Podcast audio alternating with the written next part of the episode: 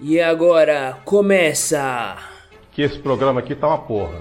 com os especialistas do futebol. Olha, eu não sei o que aconteceu, se aconteceu, não tô sabendo, mas eu acho que o futebol não é isso que aconteceu, porque eu não sei o que aconteceu. e suas análises extremamente profundas. Eu não jogo mais! Não sou eu que jogo! São vocês! Seus Zé Ruela desgraçados! Palmeiras não tem mundial! 10 faixa e divagação. Que merda, hein? Bom dia, boa tarde, boa noite, seja lá qual a hora que você esteja escutando esse podcast. Estamos aqui de volta para debater sobre futebol, né? Como sempre, sempre a gente sempre debate aqui sobre futebol. E o tema de hoje é um tema que pipocou nas, na última semana, né? Não faz nem uma semana, que é sobre a criação dessa Superliga da Europa. Temos aqui a nossa banca de costume e mais uma vez o nosso convidado, Fábio, que participou de um episódio maravilhoso. Vou deixar o Fábio se apresentar mais uma vez.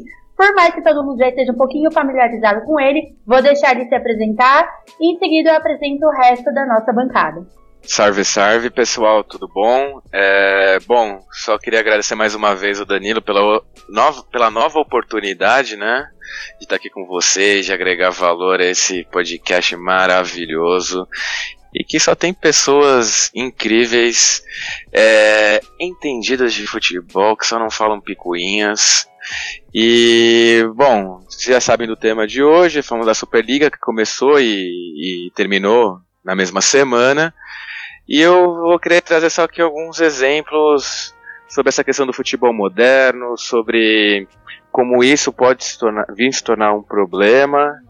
E bom, vamos ver o que acontece hoje. Como vocês podem ver, só a galera que entende do assunto aqui, né? Temos três historiadores aqui na nossa, na nossa mesa, digamos assim, que infelizmente ainda não é presencial. Mas eu vou começar apresentando ela, maravilhosa, corintiana doente. Por favor, Nana, se apresente como de costume e segue o jogo. Bom dia, boa tarde, boa noite, boa madrugada para todos, né? Parafraseando sempre nosso amigo Danilo.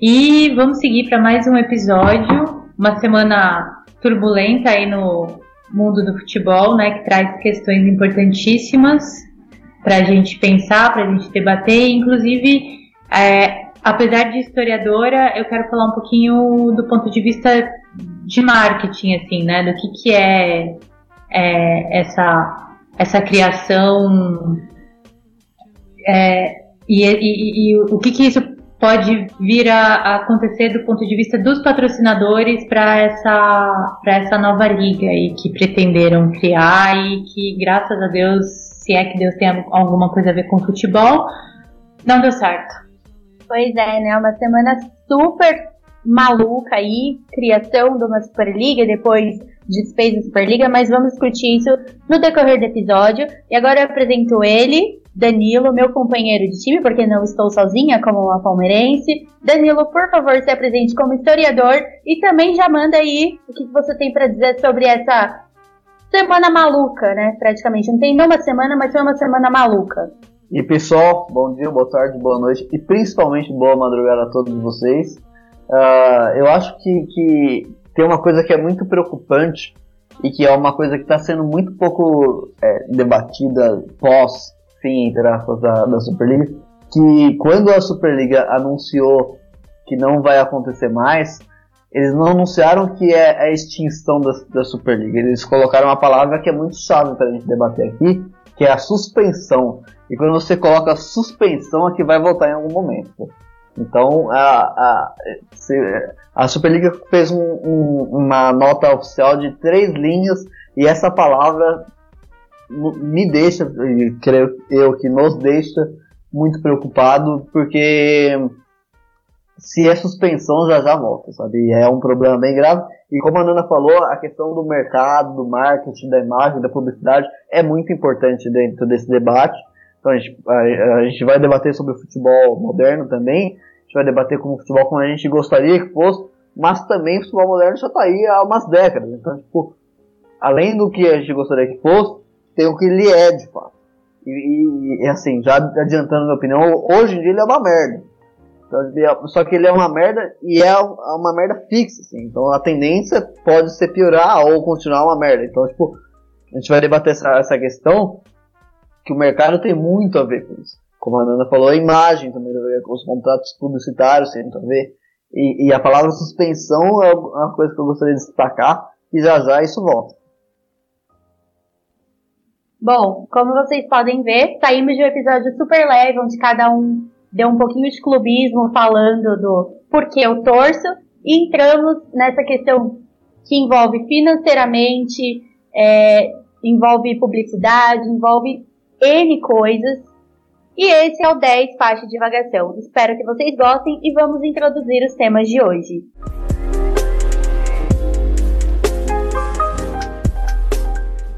Então, pessoal, é, antes de tudo, antes de falar sobre Superliga e os, e os desdobramentos disso, eu acho muito importante a gente colocar os, os verdadeiros pingos nos is sobre o futebol moderno. Porque uma coisa que, que a imensa maioria das, dos veículos de imprensa estão fazendo agora é falar assim, ah, que a Superliga tem críticas ao povo, à, à população, os torcedores tem crítica da Superliga, mas passa a impressão que, que o que tem hoje em dia é ótimo, maravilhoso, não exclui ninguém e tudo mais. Quando na verdade não é isso. Então o futebol moderno é algo que, que eu acho que deve ter um, um, um bloco especial sobre ele e pra, pra, justamente para não colocar um como vilão e outro como, como herói e tudo mais, e colocar as, as, questões num ponto de vista histórico mais, mais, mais coerente. Então, o futebol como um todo ele tem diversas é, mudanças, é, tanto do ponto de vista dos bastidores, quanto do, do ponto de vista do, da própria jogabilidade. Então, algumas regras, por exemplo, mudaram, mas não porque elas, por questões políticas, por exemplo. Elas mudaram porque a, a jogabilidade do, do, do, esporte não, não se adequavam àquelas regras. Àquelas regras. Uh, por exemplo, uh, em algum momento nos anos 80, o recuo de bola do zagueiro para o goleiro deixou de, de ser é, tolerado o goleiro pegar com a mão. Então, em algum momento se fez necessário que, que essa, essa bola fosse reposta pelo goleiro com os pés. Então, porque isso acelerava um pouco o jogo, porque era muito simples o, o, a, o atacante pressionar o zagueiro, o zagueiro fica, fica com medo, toca o goleiro e fica nisso eternamente, sabe? Então, tipo, o time tava ganhando de 2 a 0 ficava nisso até o jogo acabar. Não fazia sentido, ele era mal para o próprio jogo. Uma mudança que, que priorizou a jogabilidade, a competitividade e tudo mais. Então, mudanças acontecem ao longo do jogo, do, da, da história, para melhorar o jogo, inclusive, além das questões políticas, evidentemente. É... Só que, paralelamente ao que acontece na sociedade, então, a partir dos anos 80, a, o, o capitalismo entrou numa fase neoliberal. E essa fase neoliberal, que é a diminuição do Estado e, e, e, e a, o foco maior na, na, iniciativa privada, isso ganha o mundo e ganha, obviamente, o futebol não está parte do mundo, não é um mundo à parte, o futebol entra nesse, nesse balaio também. É, então, a partir dos anos 80, a, o futebol ganha esse incremento que é o que são os patrocínios. Então, os patrocínios dos uh, empresas que re, re, é, pegam principalmente, obviamente, os clubes grandes do mundo inteiro, mas inclusive do Brasil, e colocam dinheiro nesses clubes pra, em troca verem suas marcas estampadas na camisa do clube, né, em, outros espaços publicitários ali. Como isso acontece hoje em dia, hoje em dia é uma coisa extremamente natural. Mas nos anos 80 isso era, era uma novidade. Então nós temos até o fim dos anos 70 início dos anos é, 80 um futebol de uma forma e a partir do momento que há uma injeção financeira ali, há uma mudança muito drástica. É, e, e, essa mudança inclui vários setores do, do, futebol, não só o campo, né? não só a contratação de jogadores e tudo mais. Então, a partir desse momento, se faz necessária uma mudança que é quase uma revolução no futebol.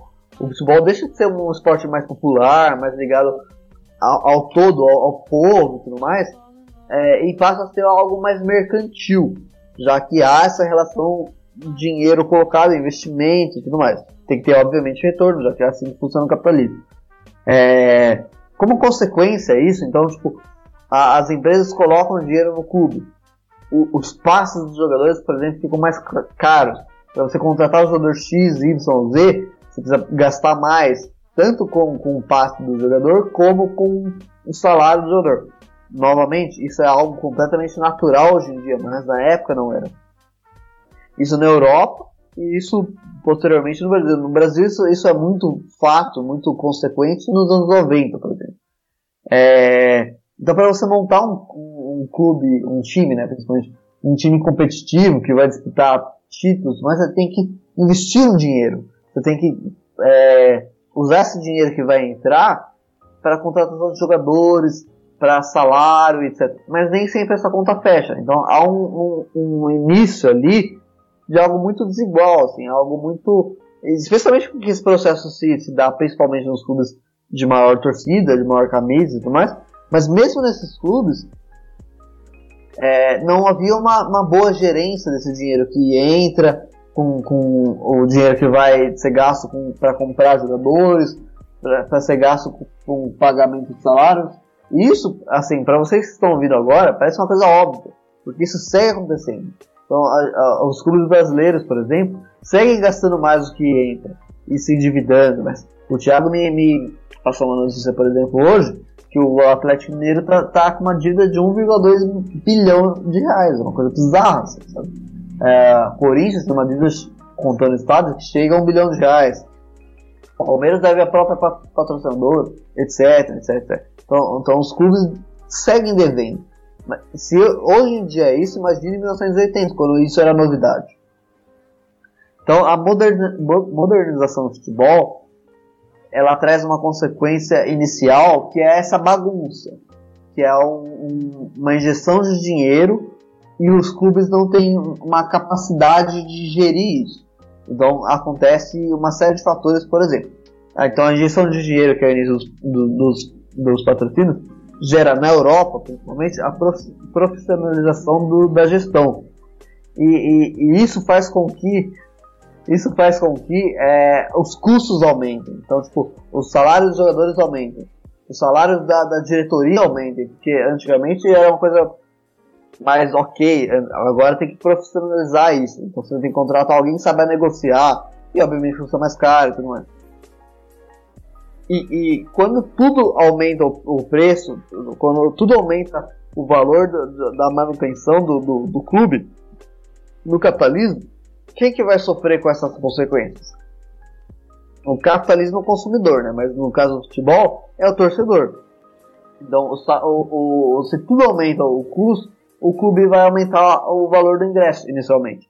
Então, isso já, ou seja, o, o embrião do futebol moderno já faz com que o futebol, que é um esporte extremamente popular ao longo da história, passe a, a excluir uma parcela da, da, população, já uma parcela dos torcedores. Aquele mais pobre que até então é, ia ao estádio, apoiava o time e tudo mais, deixe de ir, porque o estádio passa de um valor X para um valor 10 vezes aquilo. Então, porque tem que fechar aquela conta. Então o valor do ingresso é o primeiro é, a primeira vítima né, desse, desse futebol moderno. Então, o, o, a, essa conta que aumenta enormemente passa a ser diretamente jogada para o torcedor. E o torcedor é que vira a, a vítima disso. É, o, a, o cara que sempre ia no estádio deixa de ir. Isso na, na Europa é algo que acontece nos anos 80. Mas hoje em dia no Brasil, acontece, por exemplo, pós-Copa do Mundo 2014. Eu lembro eu indo no estádio, quando eu comecei em, em estádio, o, o ingresso custava R$ 7,50, que era a meia da, da arquibancada. Eu lembro que eu fui para Minas uma vez e, e, entre passagem e tudo mais, que eu fui com torcida organizada, ingresso, eu gastei tudo, 18 reais. Hoje em dia, 18 reais você mal pega transporte no Brasil. Sabe? É muito ah, o que aconteceu é, nesse processo de elitização é muito grave. Então, mas mesmo em 2014, com, com, essa, com esse aumento do valor do, do ingresso, com essa elitização, o, o ingresso saiu de, de R$ 7,50 pro, pro ingresso meia para 20. E isso é, é um aumento mais que o dobro, sabe? É, é um aumento muito, se você for analisar a porcentagem, é um aumento muito violento. Isso exclui muita gente, muita gente, muita gente deixa de, de fazer parte. Isso em 2014. Hoje em dia o ingresso mais barato no estádio do Palmeiras é para 80, 90 reais. Coisa que exclui todo mundo. Fica só uma elite branca ali, uma classe média alta branca. Ponto. Isso no Brasil. Na Europa esse, esse, esse processo foi um pouco mais, mais, mais cedo. Fim dos anos 80 e início dos anos 90. Alguém quer falar alguma coisa? Bom, se me permitir a palavra, eu queria aproveitar e pegar um gancho justamente daquilo que você falou dessa elitização do futebol. É, acho que até como você bem colocou, Danilo, é, no caso, o futebol ele é uma coisa viva, ele é uma coisa mutável. Ele não vai ficar também é, cristalizado naquela maneira no qual ele surgiu no final do século XIX, início do século XX. Mas é, com essa elitização que aconteceu no futebol dos anos 80, muito das origens acabaram se perdendo. É, quando justamente começou essa ideia da mercantilização do futebol, é, você até comentou, no caso, que quem vai ser justamente o prejudicado é, sobre essa mercantilização vai ser justamente o torcedor. E eu diria não só o, o ele vai ser prejudicado, como ele vai ser é, literalmente é, o culpado, vamos dizer assim. Porque aí eu já queria puxar um pouco a sardinha pro lado da história para falar justamente de como começou essa elitização do futebol e como começou essa ideia do futebol moderno. O Danilo e a gente já conversou sobre essa questão antes aqui do. É, no, antes mesmo da gente gravar o podcast, e a gente citou um, um momento bem icônico da história no futebol, que foi o massacre de Hillsborough. Para quem não está familiarizado, uma, o, esse acontecimento foi nos anos 80 na Inglaterra, na cidade de Hillsborough, no norte da, da Inglaterra, em Yorkshire, em que foi um jogo entre o time da cidade local contra o Liverpool. Só que houve uma pequena questão em que é, entrou muito mais gente do que precisava, que o estádio é, tinha capacidade. E até no caso, é, se não me engano, acho que por causa dessa questão de superlotação, todo mundo começou a, a, a virar uma latinha de uma lata de sardinha mesmo e ficar comprimido e morreram, acho que eu posso estar errado, mas foram 100 pessoas, se não me engano, nesse evento. E foi uma grande repercussão dentro da, da, da, mídia britânica, dos tabloides britânicos, né? E no qual a Margaret Thatcher, que era a primeira-ministra da Inglaterra na época, ela culpou os hooligans, que já era uma coisa é, já habitual do governo dela, né? Mas ela culpou os hooligans e ela utilizou esse processo da é, é, essa questão que aconteceu em Hillsborough justamente para fazer a modernização do futebol no qual a gente conhece hoje, no qual a gente conhece a Premier League hoje. É, fica o exemplo, por exemplo, da de estádios da Premier League não podem é, ter, não pode ter só o cimento, tem que ter o banquinho lá, arquibancada tudo bonitinho, certinho, tem que ter aquelas barras de contenção, é, aumentou a segurança, tudo mais o que acabou matando um pouco daquela do estilo de torcer britânico, daquela coisa do hooligan, daquela coisa do do cantar, do gritar, que hoje em dia ainda você consegue ver nas divisões mais baixas, mas o jogo de Premier League virou um teatro, né? Você vai lá, paga antes de, de Hillsborough você pagava, sei lá, uma libra, agora você passou a pagar 10 libras. O que acaba fazendo que exclua o, justamente o trabalhador. E no, num contexto de um país onde o time de futebol é uma coisa extremamente ligada à comunidade. Então, assim, se você mora na, no, na periferia e tem o seu time, você vai deixar de ver o seu time porque você não tem dinheiro para pagar. Então, é, foi esse episódio assim que eu acho que dá o pontapé inicial justamente para o que a gente chama de futebol moderno, que é hoje, que aconteceu no Brasil pós 2014 e o que gerou agora a Superliga na Europa. É, e esse processo, como, como o Fábio fala no futebol inglês, é muito emblemático. Eu acho que é o, que é o exemplo mais, mais evidente hoje em dia, né? É, mas esse processo, e o futebol inglês é exemplo muito grande.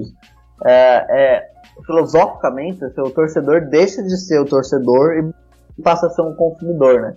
Então, tipo, antes, antes do futebol moderno vir à tona, especialmente eh, vindo como uma consequência do neoliberalismo, o, o, a camisa, o, os símbolos do clube, eles eram símbolos do clube, eram algo importante, você queria ter a camisa do seu time, mas eles não eram uma necessidade o tempo inteiro ali, uma necessidade econômica, uma necessidade de produto. Pós esse processo, eles são uma, uma necessidade. Então, o Palmeiras no clube, é, é, o Palmeiras foi campeão da Libertadores com uma camisa e foi campeão da, da Copa do Brasil com outra camisa.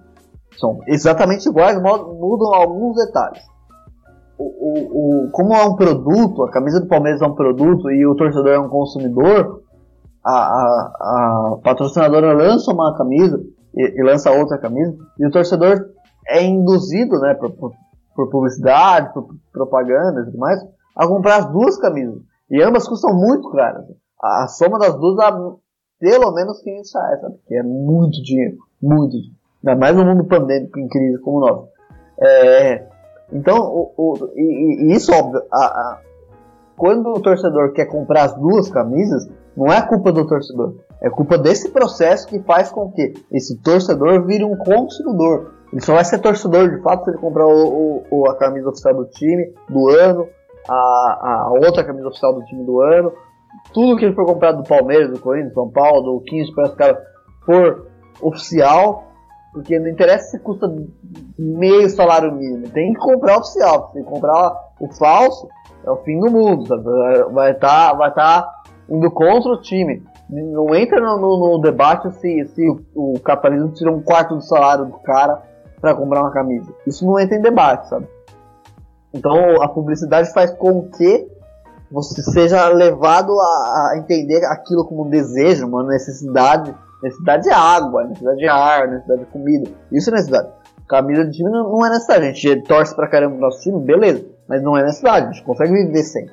Ah, ah, então quando você leva a ser induzido, né, pela, pela publicidade, mas a comprar uma camisa que custa 250 pelo menos, se você quiser colocar o seu jogador preferido nas costas, o número, vai para quase 300.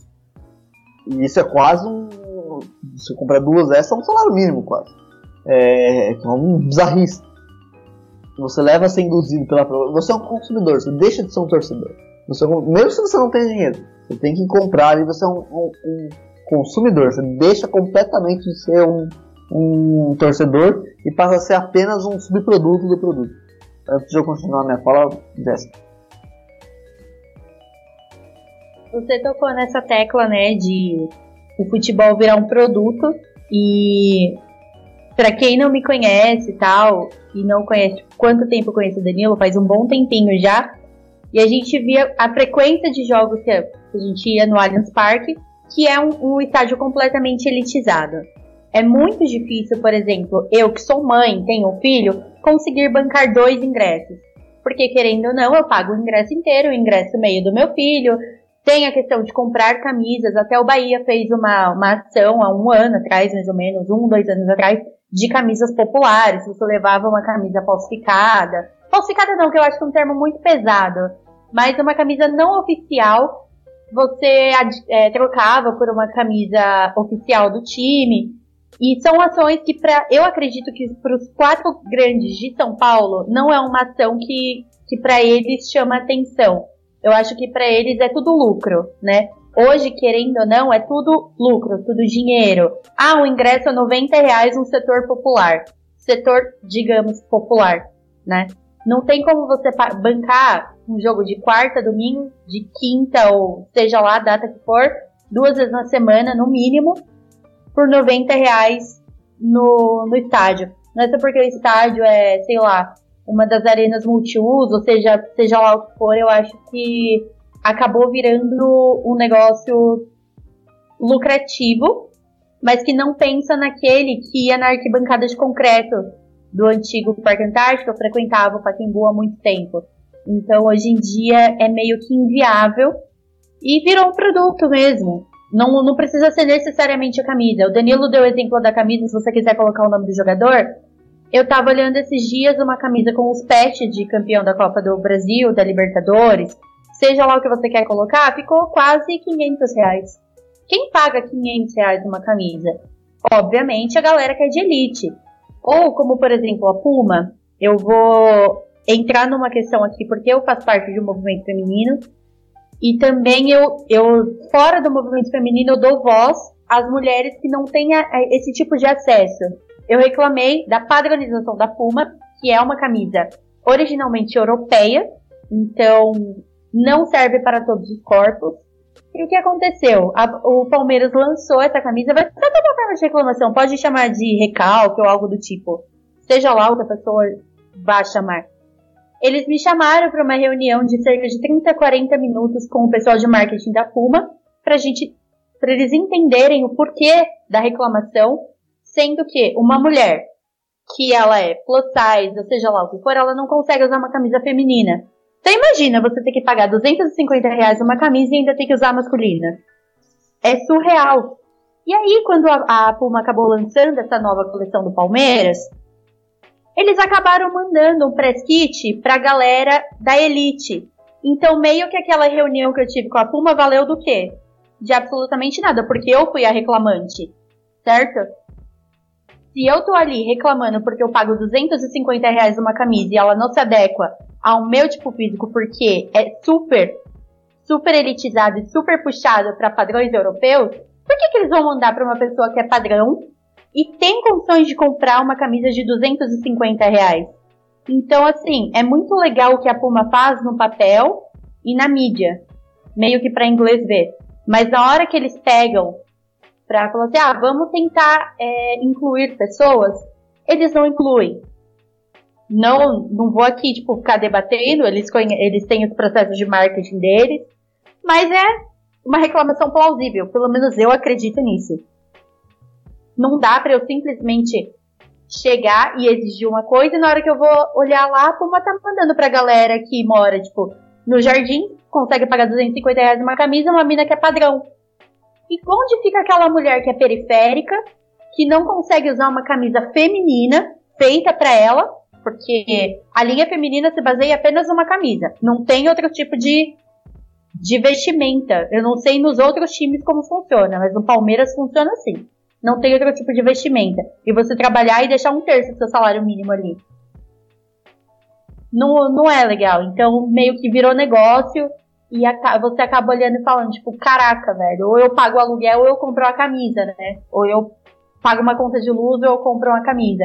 Então existe muita essa elitização. Ah, tipo, se eu tenho as camisas de todos os anos, é porque eu tenho realmente condições. Ou sei lá, você tem um cartão de crédito muito bom, e pra você ter um cartão de crédito muito bom, você tem condição. É ridículo. É ridículo você chegar e falar o Palmeiras é de todos, mas cobrar 250 reais numa camisa. Eu não consigo entender essa lógica. Pegando o gancho em relação a camisas, né? É, é, é, muito louco pensar a respeito disso, porque o ano passado o Corinthians lançou uma camisa, lançou a, a camisa número 1 um e a camisa número 2, como de praxe. E a, o, a foto de lançamento assim da camisa era a camisa pendurada num varal, como se fosse um varal de várzea, assim, com fundo à periferia e tal. Incrível, lindo, maravilhoso, faz todo sentido quando você pensa que o Corinthians é o time do povo e tal. Aí você vai na loja comprar, né? Lembrando que em 2020 a gente já estava em pandemia quando essa camisa foi lançada. A camisa custava 300 reais. Era metade do valor do auxílio para o time do povo. Então, assim, tem alguma coisa que não está fechando nessa equação, sabe? E aí é, é, justamente por isso que você tem cada vez mais a, os, os produtos falsos, sabe? Porque a, todo mundo quer ter uma camisa, a camisa do, da temporada. Só que quem tem condição de pagar 300 reais numa camisa, né? E aí isso vai muito de encontro com essa com essa com esse absurdo, com essa elitização do futebol, com esse futebol moderno e na minha opinião essa a, não sei se, se a sedimentação, se eu posso falar sedimentação do futebol moderno no Brasil veio com a construção das arenas, que as arenas elas é, excluem uma camada muito grande consumidora de futebol, porque eu acho que a gente que esse termo consumidor, é, que o torcedor já consome o futebol já é um pouco antigo, mas que a gente começou a usar mais atualmente. É, e uma camada muito importante. E aí é um ponto que eu acho que corintianos, palmeirenses, são paulinos e santistas aqui em São Paulo é, concordam muito Aonde a gente gosta de ver jogo de futebol aqui em São Paulo? No Pacaembu, gente. Por quê? Porque é um estádio raiz. Porque é um estádio que não tem cadeirinha. Itaquera, Arena Corinthians, eles tentaram fazer o estádio inteiro com cadeiras, inclusive lá no setor das organizadas, na famosa Norte.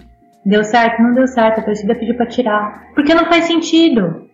Futebol, além. É, futebol é movimento. Torcida é movimento. Não dá para você assistir. Você quer, você quer assistir uma peça de teatro? Você vai no teatro. Você vai na Sala São Paulo. Você vai assistir um concerto. Futebol não, cara. Futebol você assiste em pé. Aí você chega em determinadas. É, em determinados setores da Arena Corinthians. Você é obrigado a assistir um jogo sentado. Mas como? Como que isso não vai te subir, entendeu? Como é que você não vai. Poxa, a gente tem sangue latino, a gente não quer, sabe? Já começa por aí.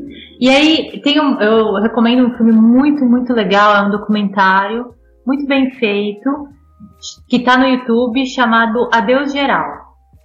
É, que fala um pouco dessa, a, de, dessa elitização do futebol na, pela ótica das arenas, né? Pela ótica de, de, dessa modernização dos estádios.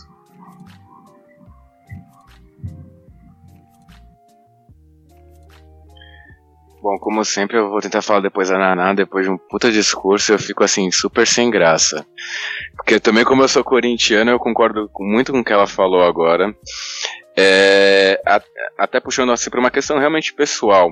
Eu frequentei bastante é, o Pacaembu de 2012 a 2014, mais ou menos. Em que foi uma época que eu já era já mais velho, tinha idade. É, não, como eu não, eu não, tinha ninguém da minha família que era corintiano, nem nada, aquela coisa, não conseguia ir sozinho. E aí eu já estava trabalhando e tudo mais, e, e, fui muito no Pacaembu. Eu, eu tinha o costume de ir no tobogã. E, bom, por ventura da vida também, eu acabei deixando de ir, porque eu deixei de trabalhar, não, não tava com todo o dinheiro do mundo para poder ficar indo no estádio sempre. E foi justamente naquela questão quando mudou pro estádio da, da, da, da Arena Corinthians. Eu confesso que eu, eu, eu, gosto de falar que eu sou um órfão do Pacaembu, porque eu sinto muita saudade do Pacaembu. Eu literalmente me recuso aí na Arena Corinthians, porque é, é, é por uma questão política, assim, claro, é porque eu, eu, eu, fui contra com o que o Andrés fez de querer construir uma, uma arena faraônica com mármore no banheiro, com televisãozinha no banheiro, onde todo mundo vai sentado, sendo que assim, corintiano quer ver o jogo quer estar tá ali do lado mais perto possível, gritando os 90 minutos. Isso, claro, não é uma coisa exclusiva do Corinthians, isso é uma coisa de todo torcedor raiz que gosta de assistir futebol. Independente do, do time, isso é esse, literalmente tira o clubismo de lado. É para aquele cara que gosta de acompanhar o, o, time, que gosta de estar todo o tempo ali, os 90 minutos gritando, ele não quer saber de cadeira. Ele não quer saber de mármore. Ele quer saber de torcer pro time de, de futebol dele. E, e só, e só para finalizar, e recapitulando, é, abrindo um parêntese sobre aquele comentário que eu fiz de Hillsborough, é, a, aquele, aquele episódio no qual a Margaret Thatcher utilizou como bode expiatório justamente para fazer essa modernização do futebol, é, é, transformar o estádio num, num, num anfiteatro, é, é, como um bode expiatório, né? É, só um, esse parênteses mesmo, em 2016, se não me engano, teve o último julgamento com relação a esse episódio, no qual o laudo provou por A mais B que não foi culpa, não foi culpa do, dos torcedores que acabou acontecendo o massacre, e sim da própria polícia que deixou a população, o povo entrar sem nenhum tipo de controle, sem nenhum tipo de controle com relação à, à, à capacidade que o estádio permitia.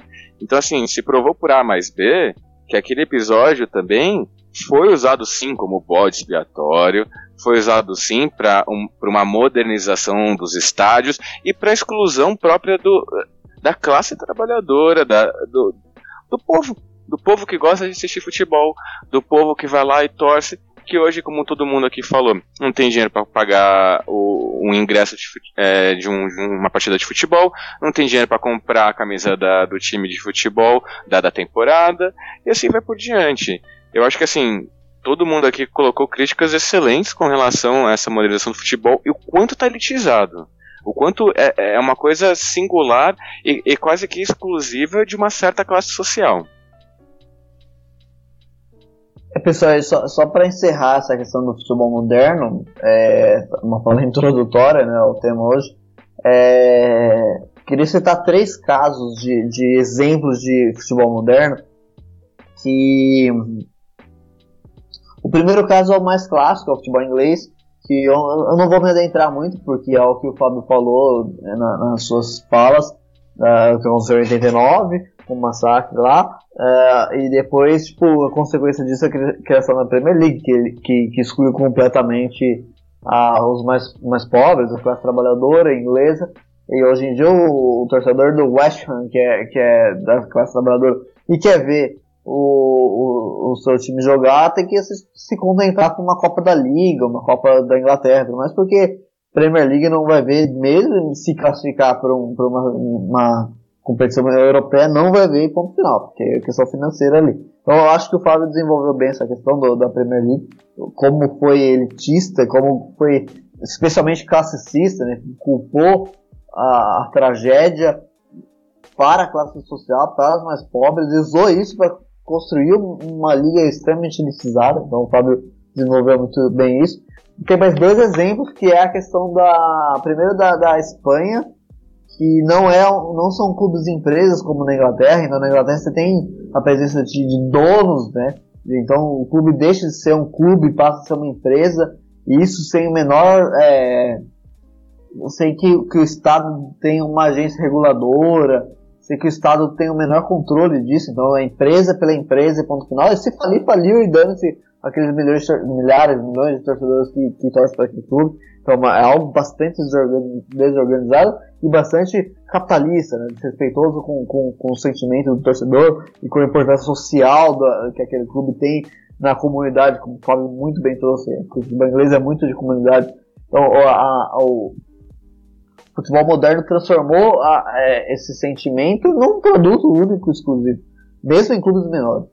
É, menores do ponto de vista histórico, de, de títulos. Então é um problema bem grave no futebol inglês, que é óbvio, transformou alguns clubes em potências enormes, mas outros que eram grandes, tipo o Nottingham Forest, por exemplo, que é bicampeão da, da Liga dos Campeões, hoje em dia é muito pequeno, do ponto de vista geral. E o Arsenal, que não era ninguém antes, não era ninguém, mas tinha uma importância histórica, mas do ponto de vista europeu não ganhou nada. O Chelsea, que é um exemplo muito mais evidente, que de fato não era ninguém antes, era um clube de meio de tabela, hoje em dia é um clube que é bem quisto em toda a Europa, mesmo que tenha só uma Champions. Tem menos Champions que o Nottingham Forest, por exemplo. É, que é um troço histórico e econômico, você tem que equilibrar ali o Pires. Né? É, Agora, outros dois exemplos, para não me alongar muito. A questão da Espanha. A Espanha não passou por esse processo tão radical de, de clube empresa. O, o, Barcelona e o Real Madrid têm presidentes eleitos, conselhos, blá blá, igual aqui no Brasil, mas também tem uma divisão financeira absurda tentaram fazer no Brasil, inclusive, é, mas hum, conseguiu em parte, mas nem tanto é, que é o, o, a divisão de cotas de TV, é um troço muito absurdo. O dinheiro que Barcelona e Real Madrid, e um pouco menos, mas Atlético de Madrid conseguem de cotas de TV é muito maior do que os demais clubes, o que torna um abismo financeiro muito grande, evidentemente. Então, embora não sejam clubes empresas, são clubes que são regidos pelo mercado, né? É, mesmo com, com a questão do do, do presidencialismo, do, do, dos conselhos e tudo mais, são clubes muito fadados a, ao dinheiro. Isso no Brasil está acontecendo, né? Então está acontecendo com Palmeiras, está acontecendo com Flamengo, está acontecendo com São Paulo. São clubes que têm uma cota de TV maior do que, que a, as outras dos, dos outros clubes do, do futebol, mesmo da primeira divisão, então você pega a cota de TV do Flamengo, a cota de TV do Atlético Goianiense, que são ambos da primeira divisão, a diferença é uma coisa exorbitante. A tendência a longo prazo é que o Flamengo e Atlético Goianiense, mesmo na, na primeira divisão, criam um abismo financeiro, uma capacidade muito, muito grande, isso é péssimo. E, e o que a, a, tendência é que aconteça acontecer na, na Espanha. Se não, não rolar um freio nisso. Mas tem um, um terceiro exemplo, para não falar só de coisas ruins do futebol moderno. Um, ter, um terceiro exemplo, eu preciso salientar uma coisa importante. Eu, o Thiago, a Jéssica, a Nana, o Fábio, todo mundo aqui odeia o futebol moderno. Isso é um ponto. Mas o futebol moderno é uma realidade. É, é, isso quem, isso quem falou, e na minha opinião muito bem, foi um jornalista que faz o Correspondência Premier, que é o Ô, Tiago, qual é o nome do outro, do outro jornalista ali? É o que, que trabalha na Jovem Pan, velho? Esqueci o nome do cara, velho. Mas enfim. Isso quem falou. Isso quem falou. Ulisses Neto, lembra? Obrigado. É. Isso quem falou muito bem, na minha opinião, é o, foi o Ulisses Neto do, do Correspondência Premier, que é o fato de a gente não pode analisar a realidade como a gente queria. A realidade está aí. Então, nós. Tá bom, não, não precisa editar. Ah, ah, nós, precis, nós precisamos editar a, a, realidade como ela é. Então, eu não, não acho legal o futebol moderno. Não acho legal um monte de coisa que acontece na cidade, mas é, é o que está acontecendo. Então, a, a realidade como ela é, apresenta que clube empresa, essa, essa divisão absurda do dinheiro, acontece. Acontece em todos os países do mundo, praticamente. Acontece até na Argentina. Acontece no Uruguai, acontece em todos os lugares, inclusive no Brasil. Por exemplo disso é Flamengo ganhando um, um, dinheiro absurdo e Atlético Goianiense ganhando um dinheiro mísero, mesmo estando na mesma divisão. E é um crime, na minha opinião. É, mas acontece. Diante da realidade concreta, o, o, o, a, o futebol alemão me parece uma, uma alternativa interessante, porque apesar de serem clubes de empresa, as leis nacionais, né, tanto do, do, do tanto do a, tanto, tanto do, das leis nacionais, tanto do governo alemão como do, da liga alemã, é, obrigam os clubes a terem uma, uma, uma, um, uma parcela minoritária de, de clubes e empresas. Ou seja, uh, existe o investimento de empresas nos clubes, no, Borussia, no, no Bayern, no Stuttgart, no, no Schalke e tudo mais, mas eles não, não podem ser maioria, ou seja, eles não podem ser 51% pelo menos das ações do clube. Eles têm que, ser, eles têm que necessariamente ser minoria o controle do, do, do, andamento do clube precisa ser tanto do clube quanto popular, precisa ser de, de torcedores que compram ações do clube e têm voz lá dentro. Isso eu acho que é uma saída interessante, que você une o mercado, que é quem coloca dinheiro, que faz o negócio girar ali do ponto de vista econômico do capitalismo, mas você, você mantém o domínio popular, o domínio do, do torcedor, o domínio do, do, do, da própria, do próprio clube enquanto sua própria comunidade, como o Fábio falou anteriormente. Então, eu acho que os alemães conseguiram encontrar uma. Meu Deus do céu!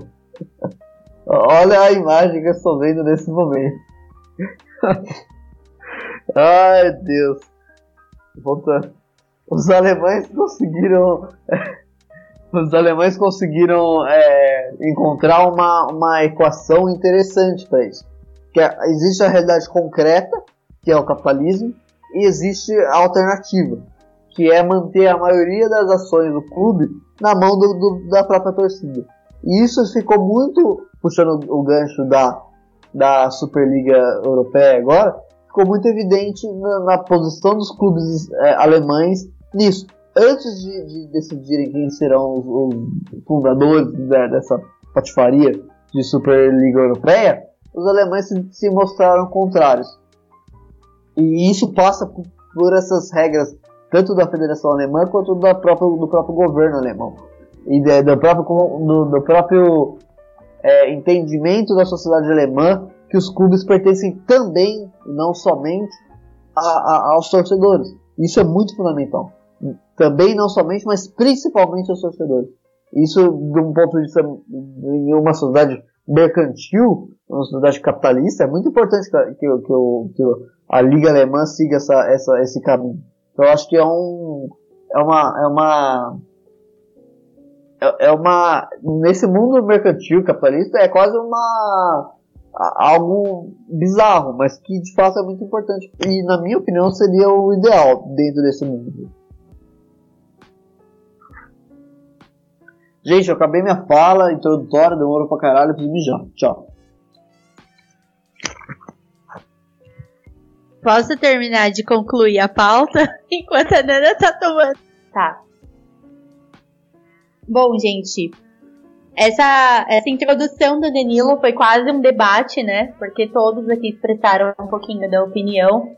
Mas é aquele sentimento do que a gente tem em relação ao futebol moderno e as consequências que acabam trazendo para cá, né? Antigamente a gente vinha, a gente vinha de um, de um futebol mais popular, né? Aquela arquibancada de concreto, todo mundo frequentando o Pacaembu, o Parque Antártica antes da, da reforma e etc. A Arena Corinthians, antes de surgir, né, que antes a Arena, o Corinthians jogava no Pacaembu, né, necessariamente a casa do Corinthians era o Pacaembu, e conquistou títulos ali marcantes, né, como a Libertadores invicta, né, um, um título histórico para eles. Né, olha, eu tô deixando meu clubismo de lado para falar do meu rival, do meu maior rival. Mas, né, estamos aqui num debate super de boa. Então, é, a gente deu essa introdução aí sobre o que será o nosso debate. Então, pode aguardar que hoje será um debate mais social, político, histórico e não muito clubista como foi o último episódio. E agora esperar o Danilo voltar, né? Porque então, pessoal, agora que nós fizemos a introdução sobre o futebol moderno, colocamos os, pingos, os pingos nos mostramos como o futebol moderno é também uma merda, uh, e, e, a Superliga, na minha opinião, é a modernidade da modernidade, é uma merda ao quadrado. Então, vamos lá. Falando agora sobre Superliga, começar com uma pergunta para os colegas que estão participando do, do podcast. Quais são os reais objetivos dos clubes fundadores para a formação da, da Superliga. Fabião, você que é o convidado, bora. Parça, é grana, né? Para mim, é, acho que o primeiro ponto de vista é dinheiro, inegavelmente. Só que, assim, é, eu vi, eu tentei acompanhar um pouco essa discussão que aconteceu sobre a Superliga e vi muitos comentários dizendo que são os times mais importantes, os times que têm maior expressão. É, por exemplo, eu vi muitos comentários falando sobre times. Onde, onde, onde Tottenham tem expressão? Cara, mais do que o campeão, sei lá, do, campe, do, do campeonato de Malta. Ajax é tetracampeão da, da, da Champions League. Justamente. Mas eu entendo, eu entendo que, o, que você, o que você fala. Que, é, que dentro do mundo do dinheiro o Tottenham tem, tem expressão. É, é, que assim, uma coisa que é, eu vou até puxar um pouco para uma experiência pessoal que eu tive com relação ao mesmo ao futebol. Eu tive um tempo que eu morei na Inglaterra durante uns quatro meses e, e, e já era muito fanático sobre futebol naquela época e eu pude analisar uma questão bem importante do futebol como é que o futebol e times de futebol se relacionam com o mundo. E o que eu percebi é que há duas escolas muito importantes do futebol, é, sobre times de futebol, melhor dizendo, que é América do Sul, América Latina nesse contexto, e Europa. E o mundo, não que não careça de times de futebol ao qual se torcer, claro que há times, mas não é um time que tem uma tradição e expressão tão forte como essas duas escolas no qual mencionei. Então, por exemplo, né, quando eu morei na Inglaterra, eu era muito amigo de uma galera líbia e angolana. Ambos sempre tinham um time europeu como time de futebol. O time principal, para como para mim é e para Nana o, o Corinthians, para você e, e é, para você Danilo e para Jéssica é, é, o Palmeiras. É, para eles não, eles não têm um time do lugar deles, é o time da Europa. E entre esses times da Europa estão os 12 times que fizeram a Superliga. Então, assim, por mais que eles não tenham uma expressão é, lá, de um alto nível de futebol, como por exemplo o, o, o, Milan e o Inter já não tem há um bom tempo, já eles já não estão assim tão é, numa alta performance como o Real Madrid, Barcelona estão é, eles ainda são os times comentados, eles são os times que estão dentro desse contexto. E eles acabam gerando dinheiro justamente por causa disso, porque é, o Inter de Milão não pode estar sendo super famoso ou estar numa, num numa boa fase dentro do campeonato italiano. Mas o cara do Iêmen está assistindo o jogo. Entende? Então, nesse contexto global, é, é, o, o, o, time atrai um, uma torcida nesse sentido e acaba trazendo ou seja, dinheiro, porque o cara vai estar tá vendo, o cara o, vai ganhar com o dinheiro da transmissão e assim vai por diante.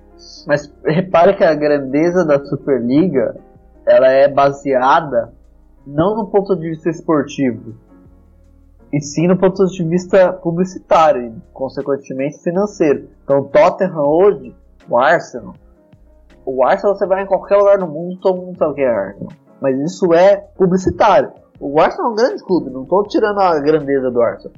Mas, tipo, não, na minha opinião, do ponto de vista esportivo, não tem como comparar a Arsenal ao Ajax. Tipo, não tem como comparar. A Ajax é infinitamente maior que o Arsenal. Esportivamente falando. Mas é uma outra liga, não está no centro da Europa ali e tudo mais. Então, esses 12 fundadores da Superliga são 12 fundadores de imagem, de publicidade, de dinheiro e não de esportividade exatamente. Então, é, até o Guardiola falou isso do ponto de vista do, do, do, do, campeonato. Que ele não queria entrar num campeonato que não tinha um, um, desafio esportivo, que ele não podia ser rebaixado, por exemplo. Uma loucura isso. Mas, e, e mostra justamente isso, que tipo, a, a Superliga não tá nem aí pro, pra questão esportiva, né? É o dinheiro, como você falou bem na nossa primeira frase ali. Tem uma questão é, do Manchester City, por exemplo, que eles vêm construindo uma imagem ao redor do mundo há algum tempo já, porque o Manchester ele City ele excursiona as suas taças pelo mundo anualmente. Então é, o Brasil já recebeu algumas vezes e, e assim, eles saem num avião carregando as taças que o time ganhou na última temporada e mais algumas que vieram, assim, as emblemáticas e tal, e vão de países a países para que os fãs do Manchester possam ver, os fãs do Manchester pelo mundo possam ver as taças. Então, assim, isso é um puta marketing, entendeu? Porque você leva Sabe aquela coisa de que se Maomé não vai à montanha, aquela coisa, se a montanha não vai a Maomé, Maomé vai à montanha, alguma coisa assim. É, eles levam. Quanta, quantas pessoas aqui no Brasil têm condições de ir para a Inglaterra para ver a, a, as taças do Manchester? Sabe? Não, não, não, não, é, não precisa, porque eles vão levar para o seu país. E então eu acho que que a, a imagem, essa imagem, ela está sendo construída. O campeonato alemão está fazendo a mesma coisa, sabe? Então, é uma coisa que me preocupa um pouco, assim. Então, tipo, a Alemanha, é, você tem o, o Bragantino, né, que é o Red Bull. E o Red Bull, ele tem um time na Alemanha também. Então, assim. Red Bull Leipzig e Red Bull Salzburg na, na Áustria, né? É a mesma é... empresa em três lugares, né? Exatamente. E aí, tipo, você tá. É uma empresa, entendeu? Eu, eu não sei, parece que perde a essência de, do, do time, do clube, do torcedor, aquilo que.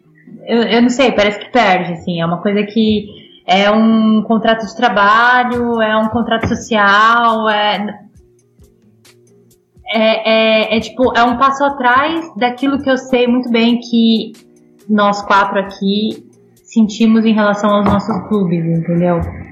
É, mas eu acho que sim, a, a, Red Bull, a empresa Red Bull, ela ainda toma, entre aspas, o cuidado, não que seja um cuidado humanitário, social, não é, mas é um cuidado inteligente, né? Cuidado de, de, de entendem a importância do esporte em si de, de colocar o nome dela em, em clubes que tem um mínimo de tradição. Então, eles podiam chegar aqui e colocar em qualquer clube.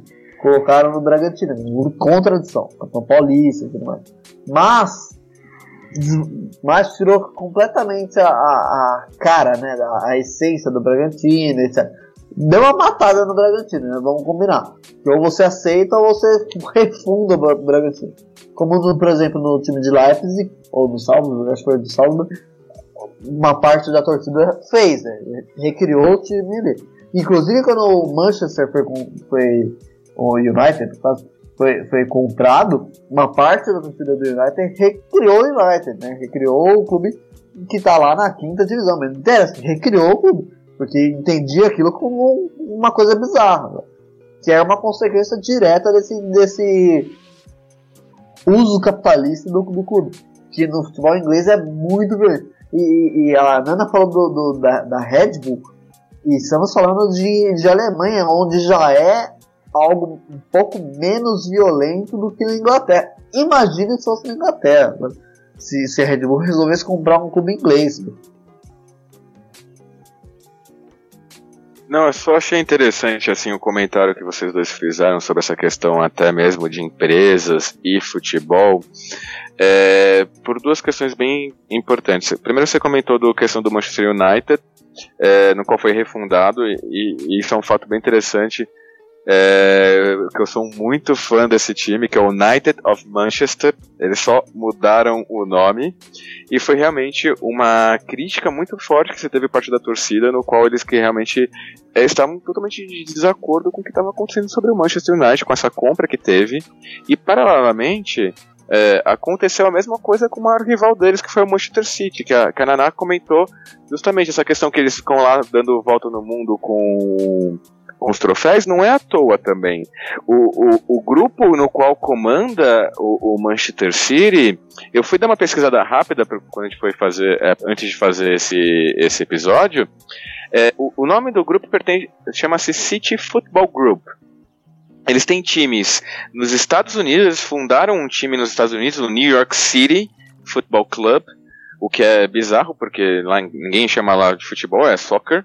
E eles chamaram Pirlo lá no final da carreira, eles fazem jogo no estádio do Yankees de Nova York, o Red Bull também tem time em Nova York, mas isso é até uma própria cultura dos Estados Unidos que eles são muito acostumados. Mas assim, pesquisando sobre esse grupo, eh, eles também têm time em Montevidéu, o que eu fiquei chocado, que eu nunca imaginei que isso pudesse acontecer dentro da América Latina, que é o Montevidéu City. Aí tem um terceiro nome do time de onde eles compraram, que eu não vou lembrar agora. Mas assim, é um grupo que é uma empresa. Sabe aquela coisa do que bom, que que bom tem no mundo inteiro, só que muda o nome? Então, é a mesma coisa, só que com o Manchester City. É o Manchester City, é, é o New York City, é o Monte Tem na Austrália também, né? Melbourne City. Melbourne City, é. exato, eu também vi. E aí eu fui me aprofundar um pouco mais até sobre essa questão desse City Football Group. E, é um grupo que pertence a um outro grupo que se chama Abu Dhabi United. É, e quem é o dono é o príncipe de Abu Dhabi. É assim, é tipo, virou um bagulho político, literalmente. Tanto é igual o capitalismo, vamos, vamos colocar em real, assim, igual o capitalismo quando a gente compra Quat no mercado e a Quat pertence à Pepsi. Ou a gente compra agora na Antártica no mercado e agora na Antártica pertence à Coca. Ou vice-versa, foda Mas no sentido de que no, na real a, a, concorrência que o mercado estabelece pra gente é, é, é falsa, né? Que tipo, tudo divide-se em quatro, em, desculpa, em Pepsi e Coca-Cola. O, o, a questão do City é isso, né? Tipo, eles compraram uma série de clubes no mundo que tudo, na, na verdade, é o mesmo dono, sabe? É a lógica do capitalismo em sua essência, né? E daí, por exemplo, eu nunca gostei do Chelsea. Não porque eu não, não, não gostava do Chelsea anteriormente. Quando eu comecei a aprender sobre futebol, mas o Chelsea já era um clube empresa. E eu achei, sempre achei esse um troço escroto. Como, como assim o Chelsea do nada sai do, sei lá, do 12 segundo maior time inglês, sabe? Não faz sentido isso, sabe? Ah, o, o, aconteceu com o United algo parecido, mas o United já era grande, né? Então quando o United foi comprado, ele já era um clube muito grande o Liverpool, etc., já, já eram clubes grandes. Então não foi um salto do, do, do nada pro, pro título, foi um salto do título pro título. Só que com, com outro a, a parte financeira. O City, o Chelsea são exemplos muito. O PSG são exemplos muito claros de. Meu Deus, de, de como o capitalismo funciona exatamente.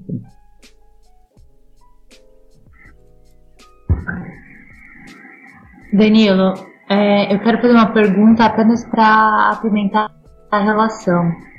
Então, se você nunca gostou do Manchester, significa que você torceu pro Corinthians no Mundial de 2012?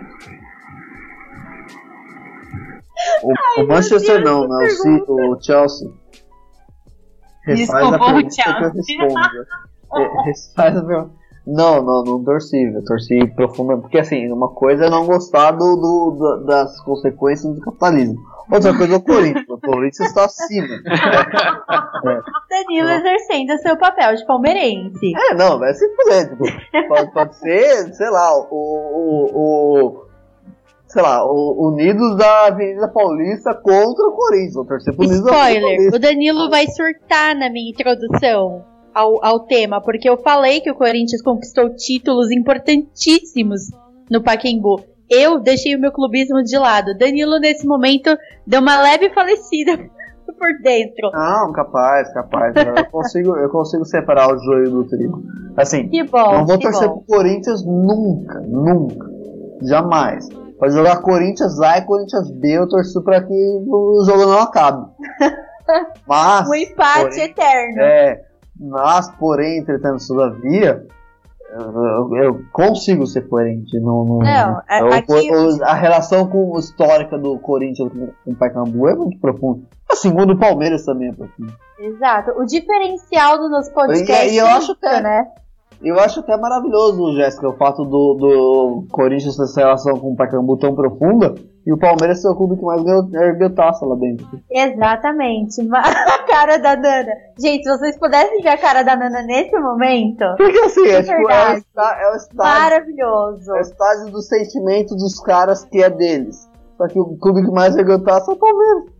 Mas o diferencial do nosso, do nosso podcast é esse. Porque a gente a gente dá aquela pitadinha de clubismo, mas não deixa, né, de, não, eu de ser imparcial. Você que veio com. Eu tava tranquilamente aqui, agradando o Ernesto, o pai, tranquilo, perfeito. Você que veio Se vocês pudessem ver a cara da Nana, gente, nossa, foi maravilhoso. A Nana olhando pro Fábio foi uma coisa assim épica. Eu ia falar isso agora, tipo, a gente se olhou com tipo, uma cara, ele não tá falando isso, não. Ele, ele, ele, ele, perdeu a noção da razão, não pode ser. O Fábio, nesse momento, eu vou falar, gente, foi minha segunda e última participação aqui, né? a Nanda é que, que lute, né? Já que ela aceitou ela é fixa, fazer né? parte do. É. Mas poderíamos estender esse convite pro Fábio, se ele aceitar, claramente. Ficaria 2 a 2 eu, eu, eu sinceramente Aceito. gostaria. Gostei desse placar, hein? e, e, o, e o Thiago, que é, que é um São Paulo que gostaria de ser corintiano. né? Ah, ele que lute. eu falo isso, coitado do Thiago, poxa vida. Não, mas vamos procurar um São Paulino que esteja dentro, por dentro do time, mas não só quando estiver ganhando. Não existe.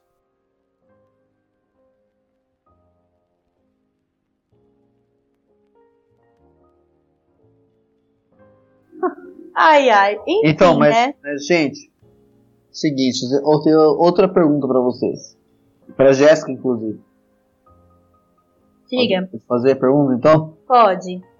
É, diante da, da criação da, da Superliga, né, que, que nesse momento está suspensa, como ela própria se definiu, qual é a consequência da Superliga para as ligas nacionais, para a Liga Espanhola, para a Liga Italiana, para a Liga Inglesa principalmente? Primeiramente, financeiramente, né? A gente não pode deixar de, de levantar esse quesito financeiro, porque implica numa desvalorização dessa, dessas ligas, né? Querendo ou não, como foi pautado aqui, ninguém vai, vai se interessar em assistir Liga Espanhola, Liga Italiana, seja lá o que for, enquanto clubes de elite estarão disputando a Superliga. Então, uma das maiores consequências serão financeiras mas também cria aquela coisa de que clubes europeus estarão muito centrados apenas naqueles que participam da Superliga. Então, clubes de menores é, de menor expressão não terão a devida atenção, por mais que tenham elencos que possam disputar títulos, que possam chegar a uma final de UEFA e acaba a, a consequência é essa, acaba desvalorizando um futebol que deveria ser muito valorizado.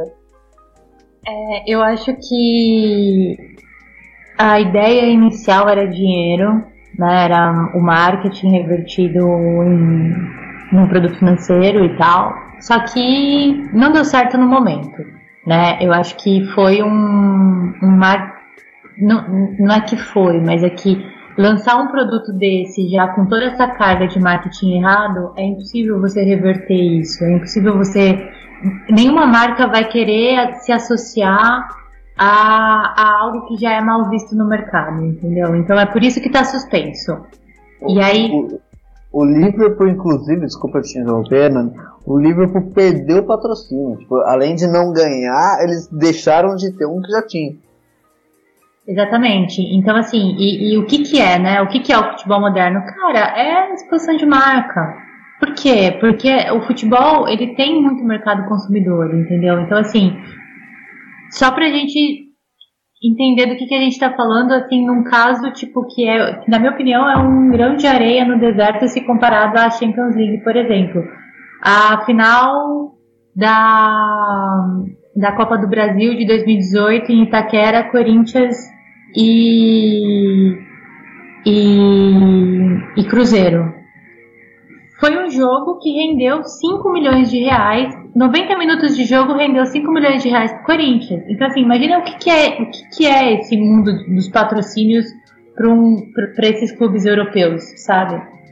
E aí, quando você tem esse marketing contrário, não vale a pena você ir até o fim. Você deixa, você. É por isso que eles falaram que está suspenso, entendeu? Porque eles vão entrar com esse convencimento, eles vão criar esse convencimento, eles vão a eles vão talvez promover mais o, o, o, Manchester ele sai, o Manchester City ele sai com o Trophy Tour. Talvez os outros clubes também saiam com os, os seus Trophy Tours, entendeu? Pelo mundo. É, justamente para você angariar fãs e colocar essa liga na rua. É, o que eu acho